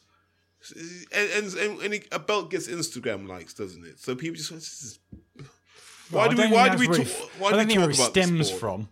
so yeah, you've got these, and it seems like every week they get a new body that they're working with, like the PBC, the WBF, the WBU, and then they fall out with them in time. So you bring in another one. You've got like four or five different like belting bodies that. You're then giving out these like absolutely meaningless trinkets, Right. like li- like meaningless. Okay, here's a question for you. Why is there an overarching uh, regulatory body? Forget the money because at one point that was that was irrelevant in football, whereas in boxing it's so fractured. It's not so Is a- fractured. In in as much No, as because there's you've not got, an overarching. You've got the world Premier body. League and the Football League. They're two different. I know, but they're overarched by The the, FA. FA, which Right, then yeah. overarched by FIFA. But No, you've no. got that. The British board are the overarching body. Like, make no mistake about it. Now you've got a splinter cell of BIBA, who, um, somebody that I once spoke to, very highly respected in boxing. Right, this isn't my words. This is their words. So nobody sue me for this. This is just what I heard. They said, look, the board aren't perfect. The board are far from perfect. And actually, there's a risk that if somebody came along and did this properly, the board could get overturned. There is that risk because the board do some really stupid stuff at times. BIBA aren't the right people to do that. They're not doing it properly. They're not they're not making a good enough case for themselves for boxers to say, do you know what? I'm going to hand in my British license. I'm going to go and fight for BIBA. Because look at how many have done that. The only ones that have done that, to my knowledge, are those that have done time and can't Those fight. that can exploit the, the yeah, can the, get the variations you know, that suit. I no longer have my license. I'm going to go and fight for someone else who Right, so what would license. uh, can you think of a a handful of reasons what what handful of attributes that a new regulatory body would attract new boxers? be more social media savvy. Release rankings, make it more uh, opaque because you know Terry, rightly so, goes back to why has Callum Johnson got the Frank Buglioni fight? None of us can answer. The only people that can answer that are the people that sat around that board meeting and said Callum Johnson gets it. None of us know why a man who hasn't fought in 12 months is mandated to fight the So make it more champion. transparent, everything more Make it more transparent. They release the note, but the notes are so and so will fight so and so, so and so will fight so and so, and an eliminator. It doesn't tell you how they got to that decision. and it's annoying. If they told you how you got to that decision, then people like Terry, people like me, couldn't sit there and pick it apart. Is typ- is a typical of uh, a body feeling they're unanswerable to anyone. Yeah, so FIFA there's not, through there's not even a ranking. I can't see who their top 10 are. What it'll tell me is who the eliminators and then who the final eliminators are, but it doesn't tell me who are the top 10 that you're considering for the positions. Now, if you told me that, then I could at least take a gauge on where you rank Anthony Yarde against all these. number one. But, you know, it would start to answer questions that would leave less of a vacuum for people like us to speculate about. And I realise I've gone on for ages about this, so I apologise. No, I think it'll be well received. Um, Terry, do you have anything to add? I don't care about that. Good stuff. Uh, okay, so David McGinley. He, Legend. VIP. Legend. Icon. Joseph Parker, do you guys think he's good? What does he do good and what does he do bad? Yeah, he picks opponents. How, sorry, just to go on from there, if Hughie Fury beat him, how high would you rate Hughie for that win? Um, And number seven in the WBO. Uh, How how No, how does he fare against the other five to ten heavyweights? So there's quite a lot to that to unpack. Look, here's the thing start about- with how good Joseph Parker is. Here's the thing does he- about Parker. Parker was smart enough, and we talk about this all the time. He just played the WBO rankings, and he was like, if I sit around here long enough and have enough meaningless fights, I'll get to number one in the WBO eventually and get my title shot. So he just played the system like Hughie enough. Fury did. And that's what the thing about the WBO is this: if you park yourself in, eventually it's like a rising tide. You'll get to number one eventually if you just have enough fights. It doesn't have you, you they don't really do eliminators and stuff like that. You don't need that unless the title's vacant. That's a good thing, though, right? No, Or not? no. Well, look, there, there are different ways of working out who's number one. To be honest, I'd rather they just sat there and said we just make it up as we go along. I'd respect that a lot more. Who's got the biggest wallet? okay. So so Parker's done that. He has nothing special. He's not great defensively. He's not a heavy puncher. He's a guy who can just get through fights against middling opponents. In Hughie Fury, he's going to fight someone whose default position is to be awkward. So he's going to have to solve a fair few problems. And if he doesn't do that, Hughie will pick him off, and Hughie should win that on points. Where does Hughie sit if he wins? he's got to be he's got to be one of the top five heavyweights because he's got a bloody belt for God's sake. Who he defends it against, I don't know. My suspicions are David Haye will be looking at that belt with covetous eyes because he would want it for himself, and he understands that he could pass that down to Joe Joyce if he needs to, keeps the money in the stable. Thank you. Uh, Mo Hassan asks, why does Warren struggle so much to promote his quality fights with BT Sport backing uh, a fight such as Billy Joe Saunders and Monroe? It should be much bigger. I don't think he believes that'll ever happen. Genuinely. And, you know, maybe that's just got me sued. I don't know. I, I think Warren makes these fights. You know what it's like? It's like you ring a lady and you go, look, how about we go and grab a film on Friday and a few drinks? And she says yes on the Monday. And you're really happy for about 30 seconds. You're like, what if she backs out? And you keep expecting her to make an excuse throughout the week. So you never really get fully enthusiastic. And then you get there, you're not really that enthusiastic. She picks up on it. That's the only time you ever see her. And I think that's what Warren does. Hearn's the opposite, right? Hearn, Hearn will get that same number phone on the Monday and he'll be telling all his mates about it. And even if it doesn't happen, he's like, ah, it's her loss anyway. And they have two different ways of approaching it. But what ends up happening with Warren is we feed off his energy. If he's not that amped up about it, he hasn't really sold Willie Monroe to us. I think I've done a better job of selling Willie Monroe to the public. Because Willie Monroe's the black Billy Joe Saunders. He's a guy who a lot was expected of and hasn't quite delivered it. So on the 16th, people are talking about this is just a keep busy fight for Billy Joe. He's in a hell of a fight because Monroe doesn't engage. So you've got to go looking for him and you're the home fighter. So let's see what happens. I wouldn't be surprised if Billy Joe lost. I wouldn't be surprised if he won. But Warren should be selling this though as a as a fight that means something. Uh, Riku Heikler asks If the Parker Fury YouTube pay per view model is a success, how do you see promoters and boxers using YouTube pay per view model going forward? This is fascinating, isn't it? It's um, YouTube's such a huge platform. They share the Google servers. You could fit billions. Was it a billion hours of footage of watch per day worldwide on Sounds YouTube? about right.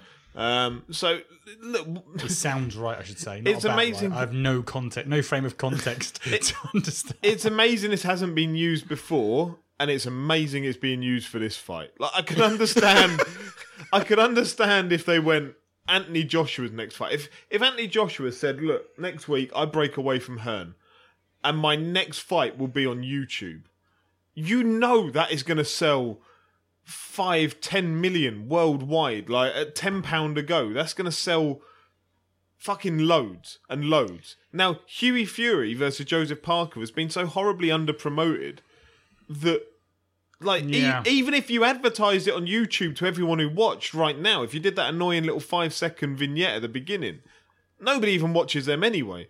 So, like, right now, I just feel like they're. They're sinking money into this, and I can't see how they're going to get it back. I think it's brilliant that somebody is testing the water to do it. I'm just given that you've still got Frank Warren saying I'm Hughie's promoter, I am amazed that they've gone down that route with this fight because with what two weeks left now, like I, I just don't see how that comes off. So I'm torn. It's a gamble I wanted someone to take. Um, my question, if I had Mick Hennessy in the room, would be well, it'd be two. Like, what the fuck are you doing? Who the fuck are you anyway? And second question would be, how, not a question. how, how, how, how- Welcome, Mick. Who the fuck are you? well, I suppose it is a question. Just yeah, but but the sec- but more importantly, it would be how involved are Google slash Alphabet in the actual event, or have they just bought a slot which they have to then economize themselves? I don't know, but let's just say theoretically, it wasn't Hughie Fury and it was David Haye, because I thought this is what David would do. I'd imagine someone like David Haye would say, "Look, if we're going to do this, what we need you to do is put a banner ad every time someone searches for boxing or knockout or whatever. Yeah, there'd be keywords that would trigger this. If Hennessy has that deal, and I haven't seen it yet on YouTube, if Hennessy has that deal with Google that that little kind of banner advert for the fight comes up anytime you type something boxing related. Anytime you in- watch an IFL video, yeah, or anytime you watch a, a matchroom show, yes, now, that would be genius. If Hennessy has that deal, I would lick his feet just for the genius of it because then you know you're going to sell. But right now, you're hoping, let's be realistic, you're hoping for 70 to 100,000 UK sales. You're hoping for about 20,000 New Zealand sales, maybe 5,000 Australian. And then you're hoping to pick up pockets of activity here, there, and everywhere. But even that's being optimistic. So I- I'd love to see the the business model Hennessy's got for it, this. it is mad because you've got Joseph Parker. Is it 1.8 million he's being paid to come over for this Yeah. fight? So straight away you need 180,000 buys at 10 pound a go just to pay for Joseph Parker, like to cover that purse. You might notice I've left out the ticket sales element of this because There they haven't been any. they they're all pretty pretty one much in the competition. yeah yeah um, Everyone just show up on the day. Yeah, so like the ticket sales seem to be fairly horrific. Like with Sky, it, look, Sky invest the money, so Sky give a X amount per TV show to put on the card. YouTube aren't giving Hennessy X amount of money to put this card on. If anything, Hennessy is paying YouTube X amount of money for the slot to be able to do this and to have the server space available for the four people that are watching. Um, Just a portable hard drive. Certainly, was seen that way. one because- terabyte, mate. That's all you. But the fact a, is, a logical way to do it would be to sh- to revenue share, which would which would give Google a reason to promote it on YouTube. Yeah, but but what, what if I'm Google? I'm sat there going, well, who, who who the hell is Hughie Fury? yeah, this is what I'm saying. I'm amazed it's I'm, this I, fight. I'll be like, I'll, be- I'll be like, whatever, Alexa or Cortana, Hughie Fury. I'll be like, who? who? And they put a picture up. I'm like, I don't know who that is. That's that's Hughie Fury in the news, isn't it? That's Huey Lewis. Yeah. Uh, I'm sorry, Terry. I- I Hughie do- Fury does not come up. But we have Tyson Fury. but the fact Is is, he fighting? No, he's not. Now we're not in. no, Sorry. he's fat and still banned for cocaine use. but the fact is, Can you get cocaine for us? you need to get 180,000 buys to pay the Joseph Parker purse. Then whatever Hughie Fury needs. Like this needs some serious, serious selling over the next two weeks. If not, it's a sinkhole of finance. They may as well just pay Canelo to wear a buy tickets on his t-shirt. Plus, someone out there asked Duco Events, right, on my behalf. Ten pounds buy on Duke uh, on YouTube. Duco Events in New Zealand charge about sixty dollars per Joseph Parker fight. Someone out there, like that's their own pay per view deal they've got with the network. Someone out there, get hold of Duco Events and ask them the question: Are you happy about this? Because how hard would it be? Like it's it's marketed at only being UK and Ireland at ten pounds each. How hard would it be from the New Zealand area to just get a VPN to say that I'm in Ireland and buy that at ten pounds and screw over their entire pay per view model in New Zealand? They cannot be happy about this. They can't. I think the money's been put up front. I think Hennessy's scraped like he's probably remortgaged his seven houses and gone. There's your purse, and he's hoping he makes it all off the top. Peter Fury's a very rich man, apparently. Like maybe he's invested. I don't think some. he's put a penny. He, he's not an idiot. he's not. No. Um, he's probably there like I wanted. I wanted BT. Mick, this is all you. I won't Yeah. put money in. well, that's what Frank's done. yeah. Rico also asks if Anthony Joshua leaves Matchroom at the end of the of their contract that he describes as November 2019, what impact will this have on Matchroom's boxing deal with Sky Sports? And we have talked about this in the past. I don't want to donate too much I time think if it. if Hearn could say Joshua, like if he leaves Hearn, but Hearn still stays friendly enough that Joshua stays on the Sky platform, then I can see Matchroom being kept on. It's whether Matchroom can afford to do it without Joshua that's the biggest question. Um, did you answer uh, Dave McGinley? Where would you put um, Hughie Fury if he beats Parker? Yep. How, how where would you place him in? Yep. In the top. I said top five. He's got a belt, so you have to. Right, okay. Um, right, let's move on to our previews for the week uh, coming up. We'll start with Callum Smith, Erik Skoglund. Uh, I don't know anything about Skoglund necessarily, other than he's a light heavyweight coming down. I know a few people say that he's a bit of a threat. Um, I, I don't know enough about him. I know enough about Callum Smith to know that he's a relatively one-dimensional Gallagher fighter um, that's never been tested. So, look, I'm going to watch it because I think it's brilliant that it's on ITV4. The thing about Swedes is you know what you're going to get with Swedes. They're quite one dimensional themselves. So it'll be all fundamentally sound with that kind of Nordic strength and toughness. So it'll be it'll be like watching Badou Jack. It's about whether he can just be that consistent for 12 rounds against someone who'll be hitting back. Yeah, I don't know Skoglund enough to give it a proper preview, but you know, good because Skoglund will hopefully give Callum Smith a test, if nothing else, and we can see if Callum Smith is the real deal or not. Um, if he wins this, does it mean he's the real deal then? No, not necessarily. He's still got the winner of uh, Brant and Brähmer. Brähmer uh, in the next round. So Don't sleep on Robert Brant. You know, he he's out of that part of the world where they tend to go missing for a while. You know, Um, Sheffield. no, America do it too. Holiday camps. right, we've got a couple of questions uh, on Golovkin Canelo. Jack Blair asks Would Golovkin versus Canelo have been a bigger fight last year? Both coming off somewhat poorer performances by their standards. Now, I'm not a fan of this question, and much as I uh, support the fact you've sent it in, Blair, uh, Jack Blair, thank you very much, mate. Of the boxing promoter. Download the boxing promoter. Have a play with it. Um, but I, I, it's a massive fight, and we've got it. So I, I, I certainly think I feel like it's maybe looking for looking for Looking the for- worst in something. Yeah. You know. Yeah. Well, what do you guys think? Well, I'm sure a year ago we said now give it another year. So, yeah. uh, look, We've been asking for it for long enough. The fact that we even have it should be a cause for it's, it- it- celebration. it's happening at a time when both men are still physically capable of doing what we know them to be able to do. So let's let's just get over this because there's going to be a bit of a lull for a while because we, we've been spoiled in 2017, and we're to have a bit of a lull with that Joshua Pulev dross and probably a Haye Bellew rematch that we'll have to pay for, and we're all to get bored. Um, so let's just enjoy the high point of 2017. Is there anything to be said about um, pictures coming out of Canelo looking really bulky? Is there any? It was made out. Looks like he's got a good holiday camp too. Yes, it does look like like that gut that he's got, the Andre uh, Andre Berto stomach that he's got on him. Um, Yeah, you know, I, th- I thought he'd eaten the tortoise. oh, Um, yeah, no, he does look bulky. Whether he keeps that speed probably depends on how scientific his holiday camp has been.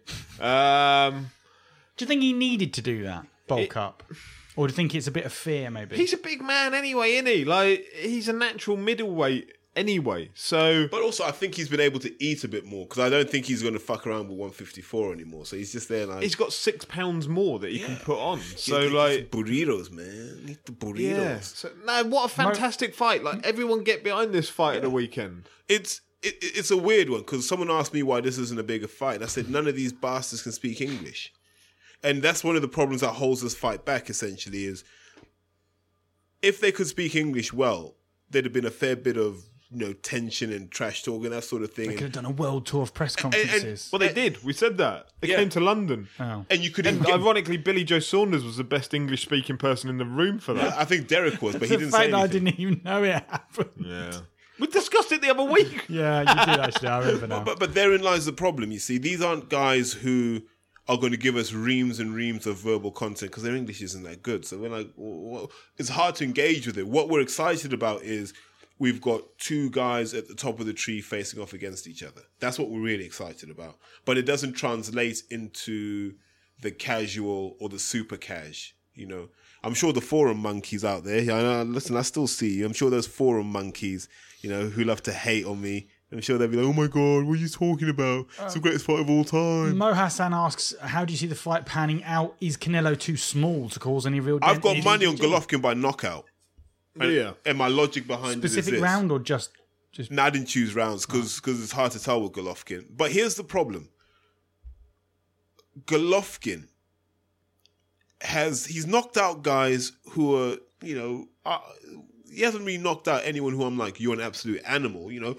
I think Miguel Cotto saw the last battle and he was small at the weight, and Kell Brook.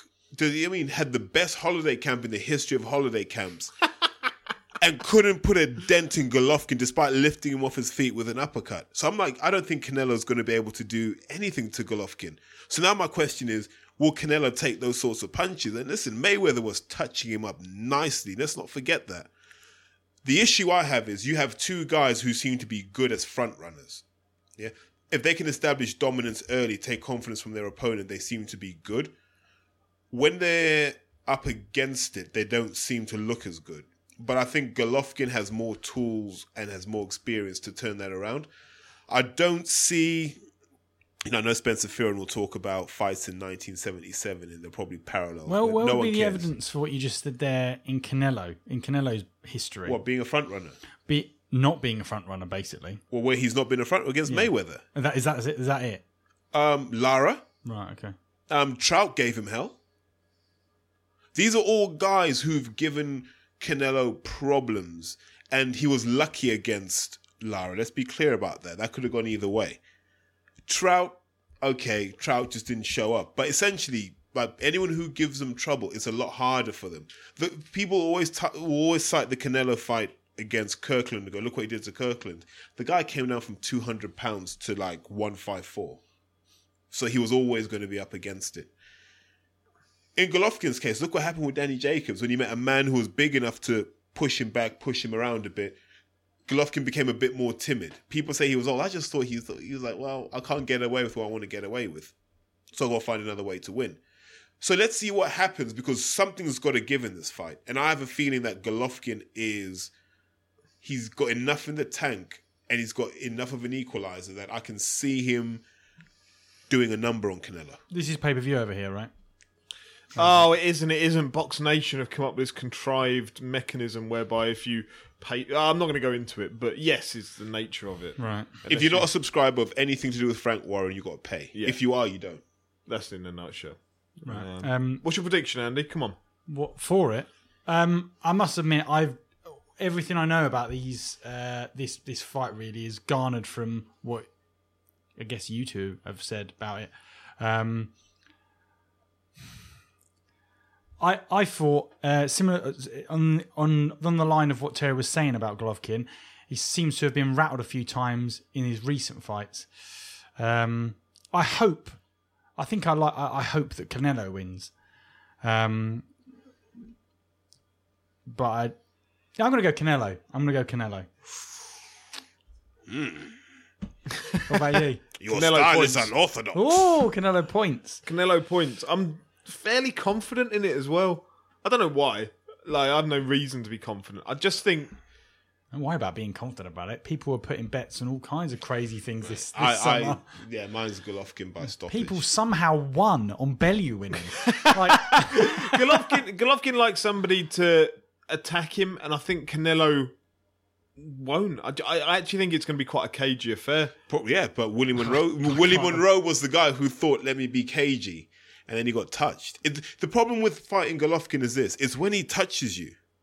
Yeah. And, and it's about if you can stand up to him giving you a shellacking. If he hits, let's say he hits Canelo with four solid shots, and Canelo just shakes his head and goes, "I was not born with my share of fear."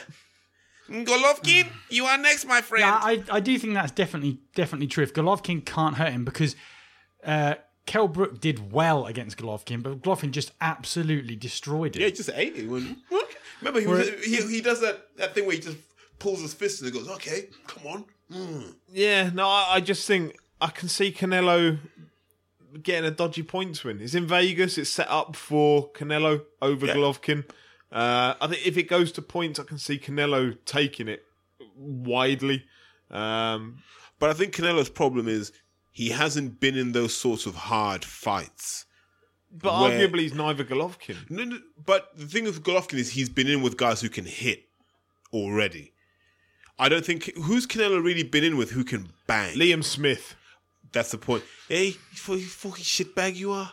You're a fucking shitbag. Fucking shitbag, hey. Fucking shitbag.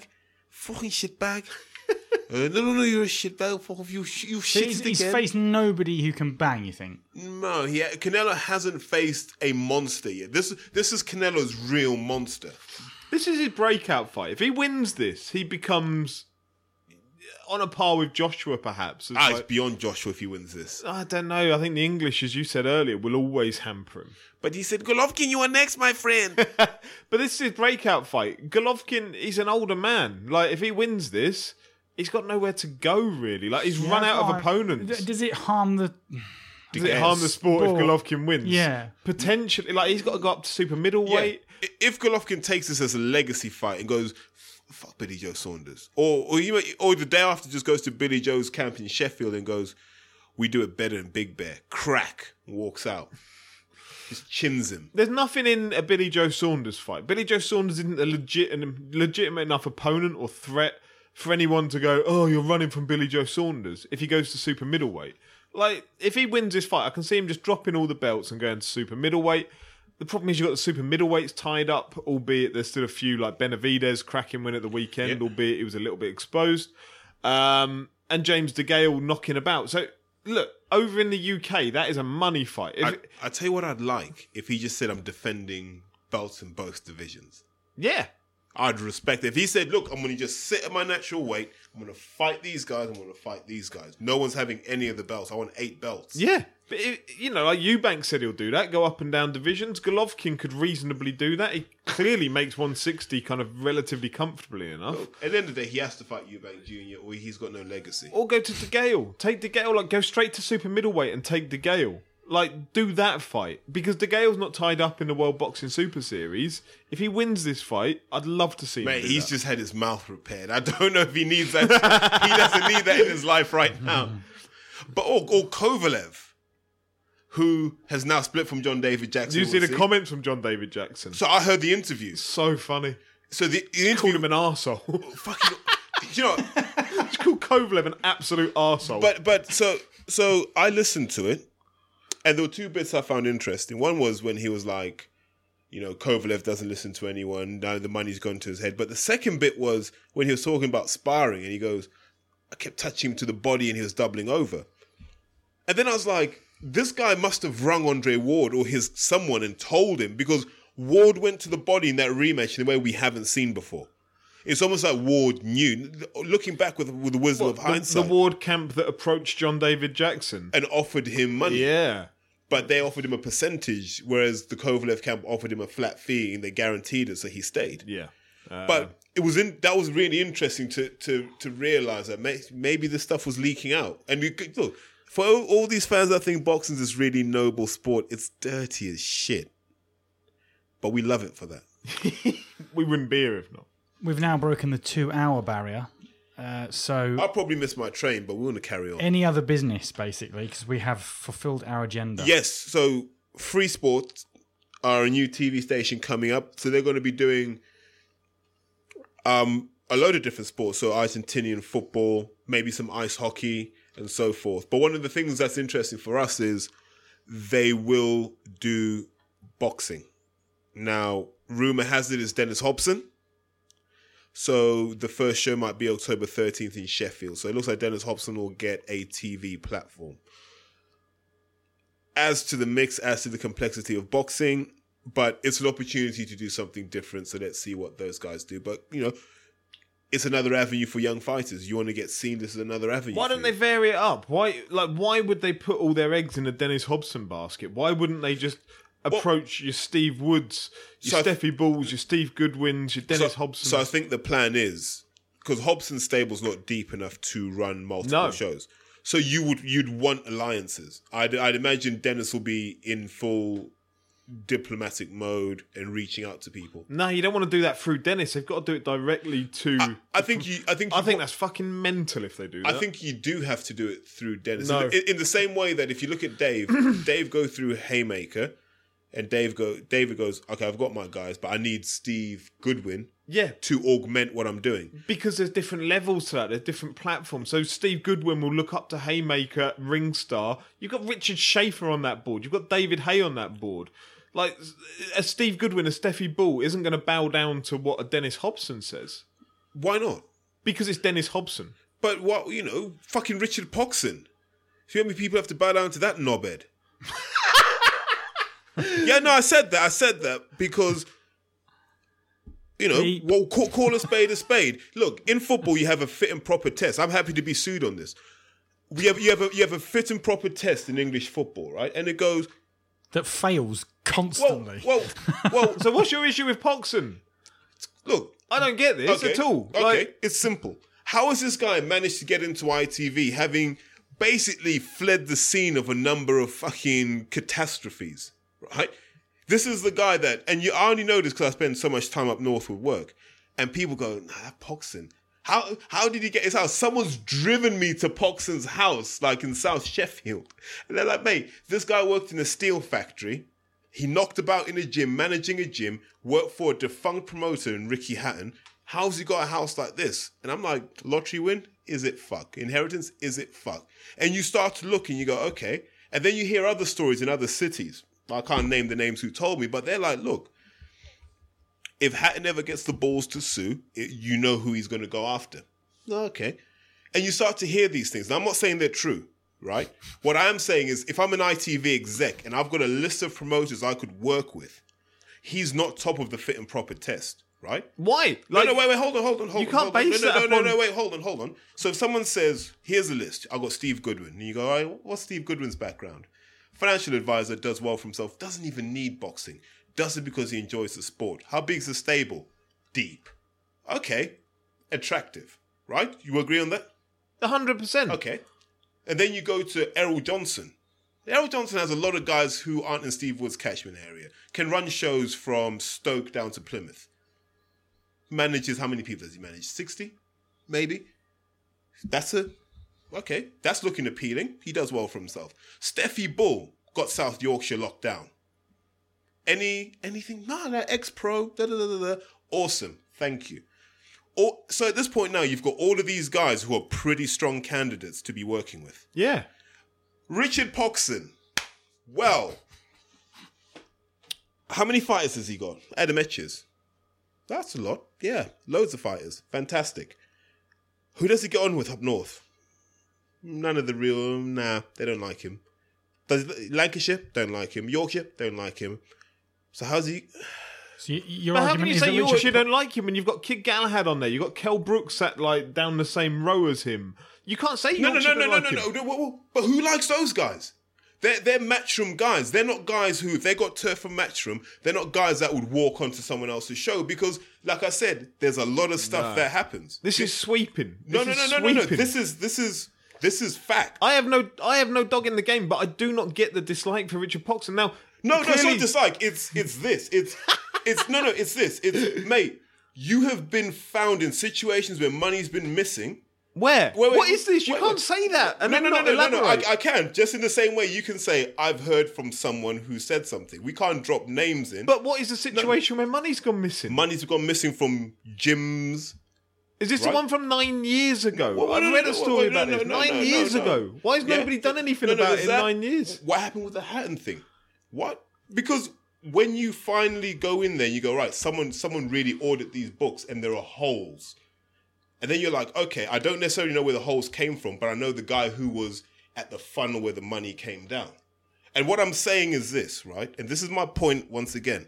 When you've got a list of promoters you could work with who are far cleaner character, yeah, no allegations. Any allegations against Steve Goodwin that you know of?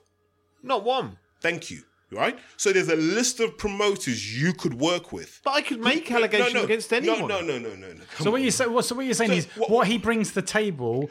Um, ag- ag- when you One compare that against against rumors that you But hear it's- no, no, surrounding wait, stop, let me finish. Let me finish this. Right, you bring okay. one fighter to the table.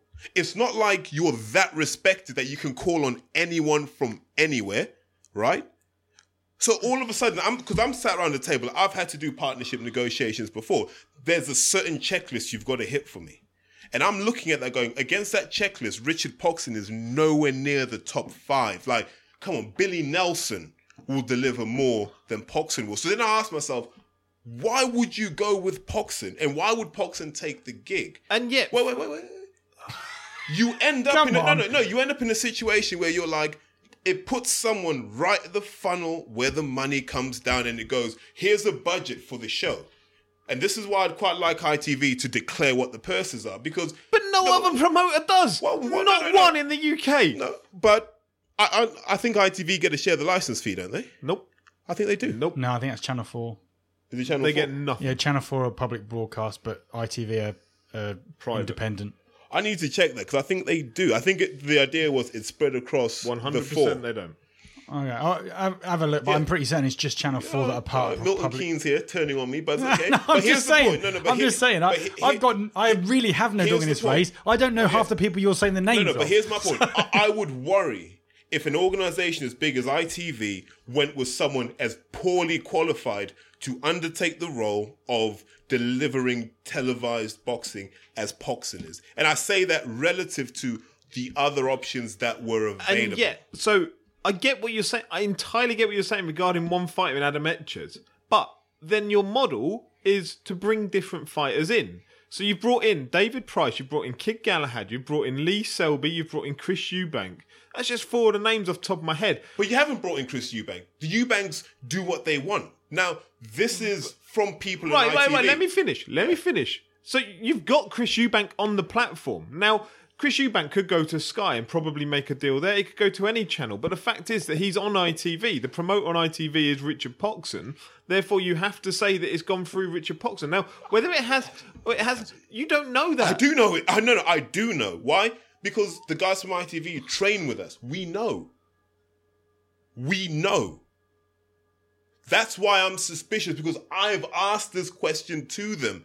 And I'm like, and they're like, we don't make these decisions. I'm like, what has Poxon got that ITV can monetize? That's what I'm trying to understand. But if here. your model is to take people from different um, outlets, so you know you've managed to take Martin J Ward for the last fight against Anto Cacace, you've basically got somebody who has one fighter that they manage that they promote. So therefore, he can work with lots of others. So if you took somebody who's got 50 fighters under their stable, then you're limited to those 50 fighters. If you've got somebody who's got one, then they can go and take from other places. They can borrow fighters. They can take fighters on short-term agreements and let them go again. You can get them on medium-term agreements. But it's a different model to what or, we're used or, to. Or, or the model is if you're the guy getting involved, here's a budget to organize a card. 150k, picking a number out the air. If I do it for 90, if I do it for 90k, that's 60k. We'll split it. Why? Because you're, you're going to tell your guys there, we did it for 120. We're all laughing.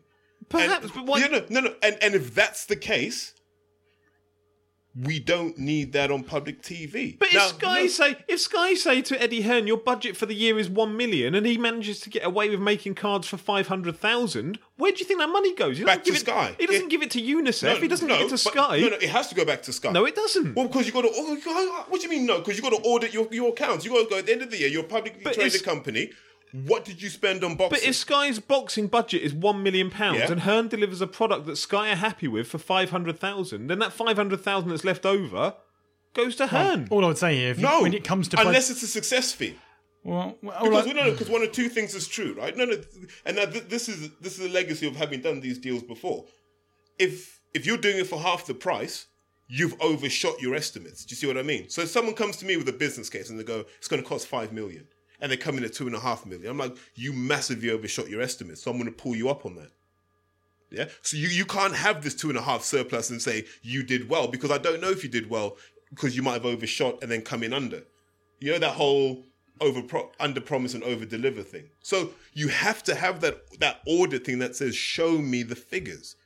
all I'd And say, and I I would have suspicions as others do that a few grand might, you know, move around here and there.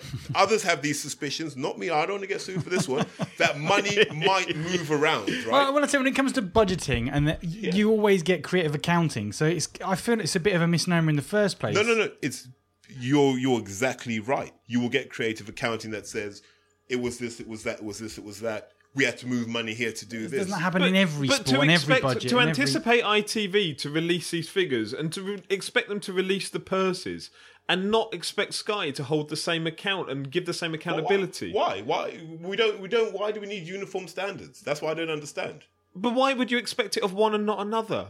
I do not understand how you can isolate Why? that. Well, because I'll tell you why. Because no one has ever labeled stuff at Hearn and said, "Yeah, Hearn's taking this, Hearn's taking that." No one has. So we're saying, look, this guy has a name that's dirty in his local area. It's not like someone in Glasgow's throwing mud. It's like we, we're people who've known this guy since he was a factory worker or an engineer, wherever it was. We've known him. Uh, Should you be accountable to rumor though?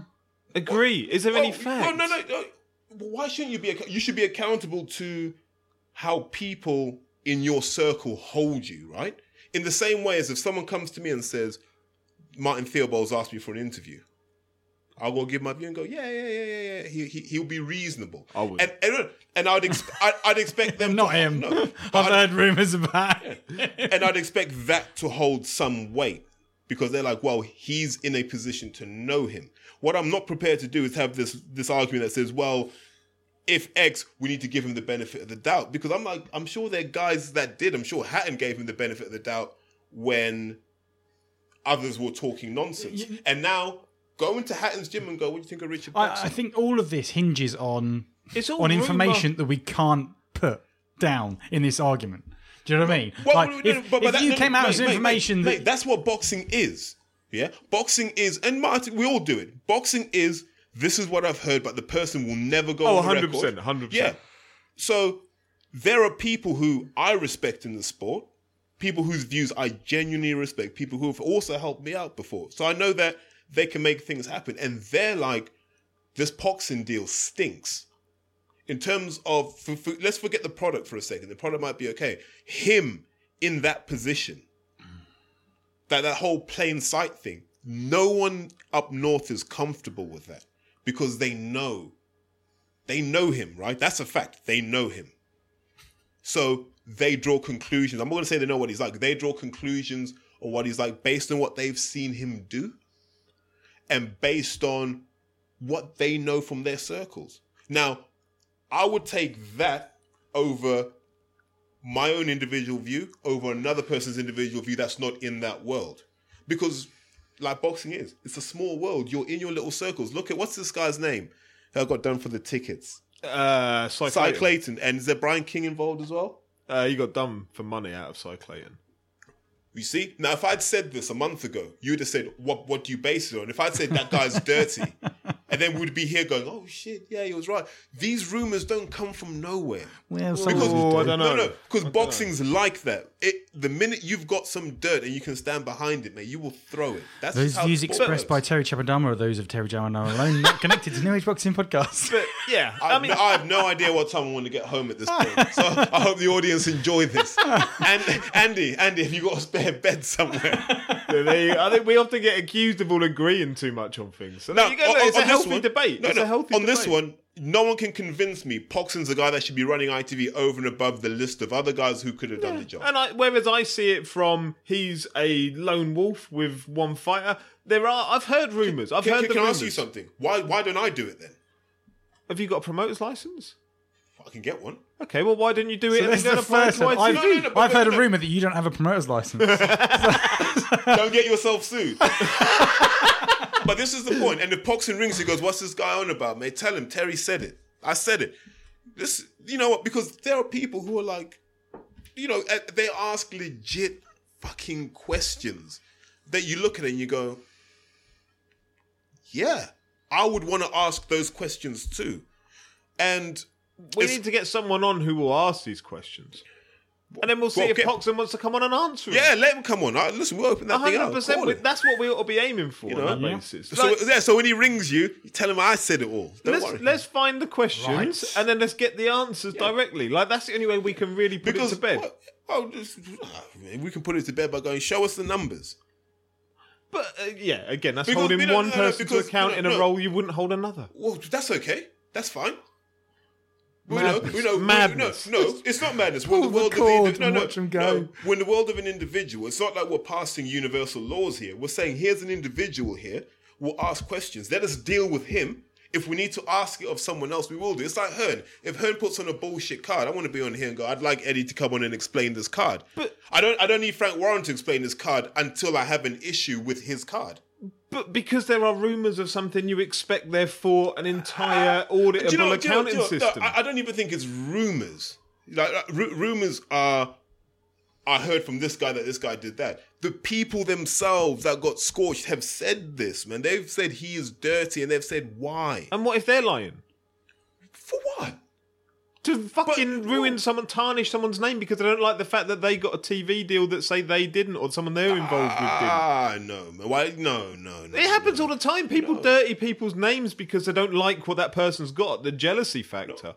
Well, look, they're promoters who are doing all right out of all of this. Why? Because they keep their noses clean. What's that thing? If you've got nothing to hide, you have nothing to fear. So, argue the unarguable this week. Uh, Terry, Richard Poxon so is the long. greatest promoter in. We've gone so long. I, I feel wholly uncomfortable with that because I would. If someone said to me, I have one question to ask ITV, I'd say, on what basis is this guy running your thing over and above these other guys? That's my only question to those guys because no one sees it. And you, you say he can pick fighters, but he's just, this is trash, isn't it? He- he- he's picking the, the dregs that promoters Selby, are like. Ward, Eubank. Nah, but- three fights on the last No, card. the, the Selby one. Listen, th- that Eubank thing, you have to separate that line. No, Like- you don't. It's the Yeah, same no. card. Eubank doesn't answer to Poxon. I'm not saying he does, Yeah. but he got on me on that card. No, he, he can go out there. Chris Senior can go. Look, we just get Selby. Selby will go up to Eubank and go. We ain't talking to Poxon. We're talking to you. But it's madness. You're already not making, madness. No, no, you're already is- making no, sweeping statements this- and grand assumptions there's no assumption here. That is what happened. I asked the question. based on.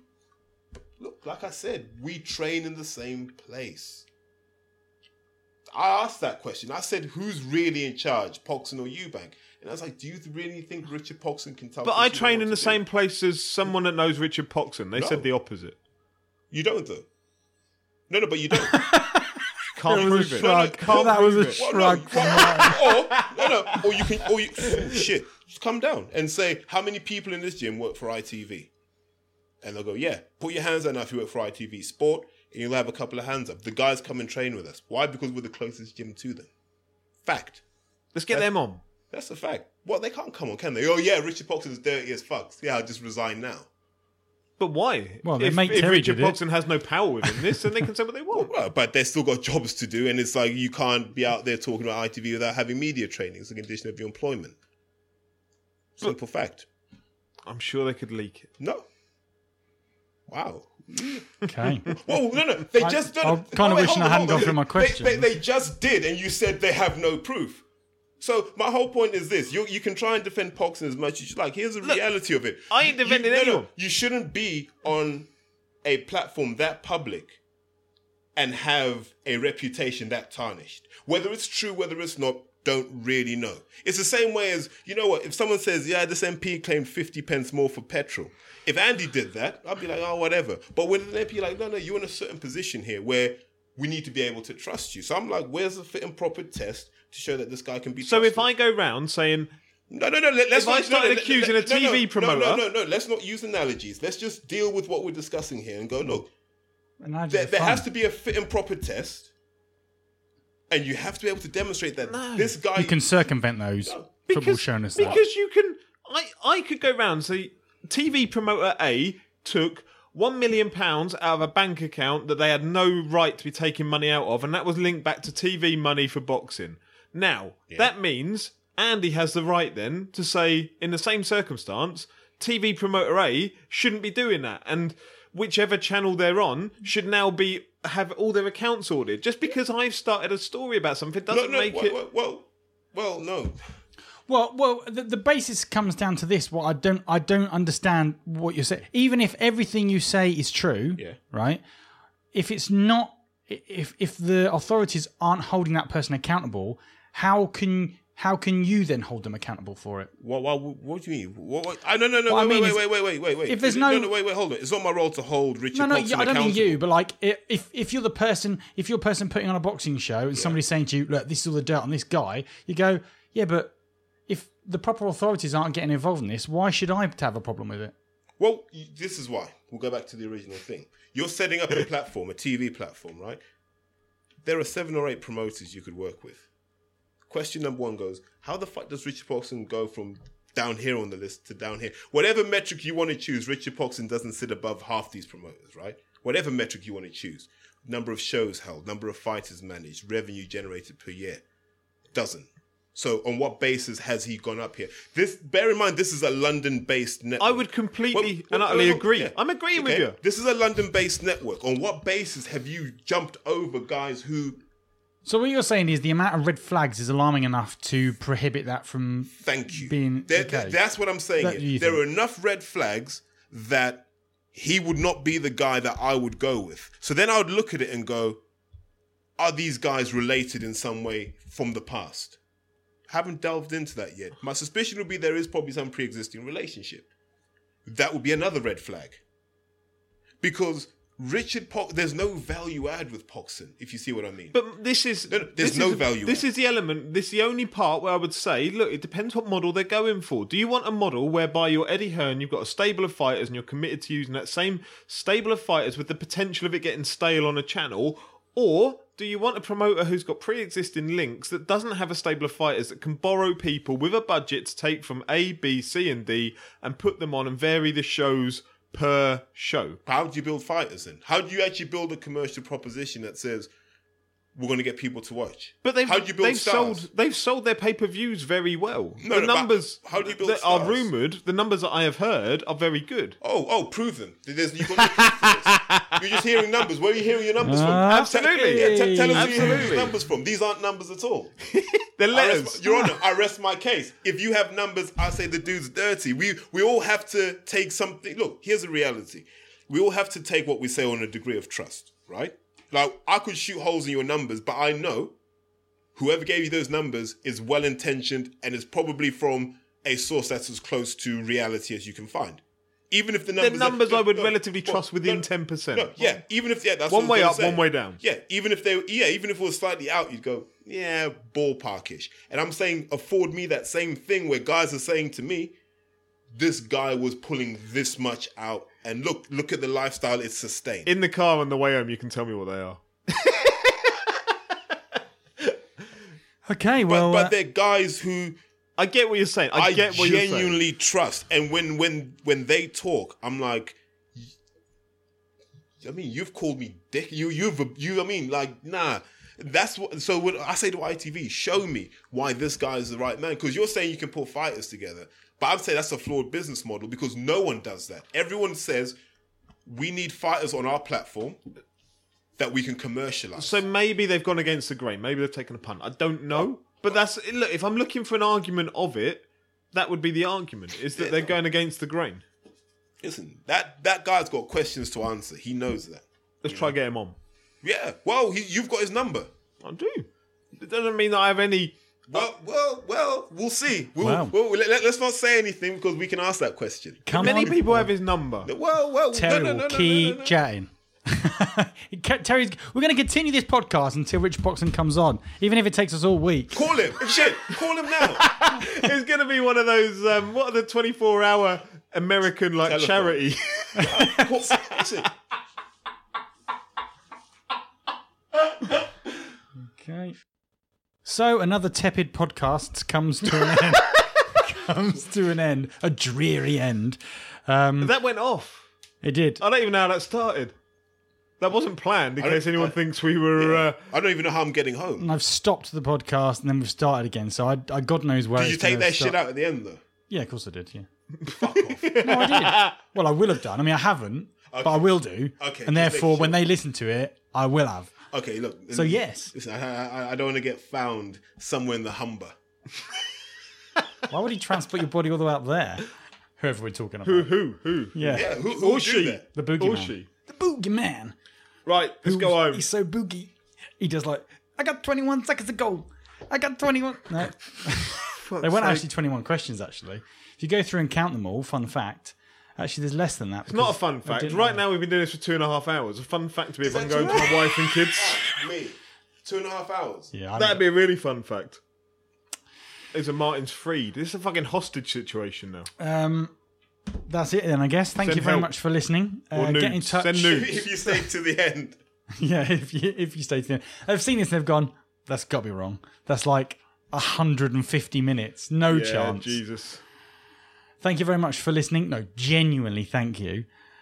Um, at New Age Boxing UK on Twitter, um, at the Seven Wolves, at New Age Podfather, or if you just want to flout those rules completely, take a picture and link it to an Instagram. So I've got an essay to read out. Always my favourites. Um, thank you very much for listening. As I've said one Thank many you. times, Fuck, that's a long train. share, like, and get in touch. Um, yeah, You're and all we will see you all awesome. next week. Take care. Thanks, y'all. Ugh. Split it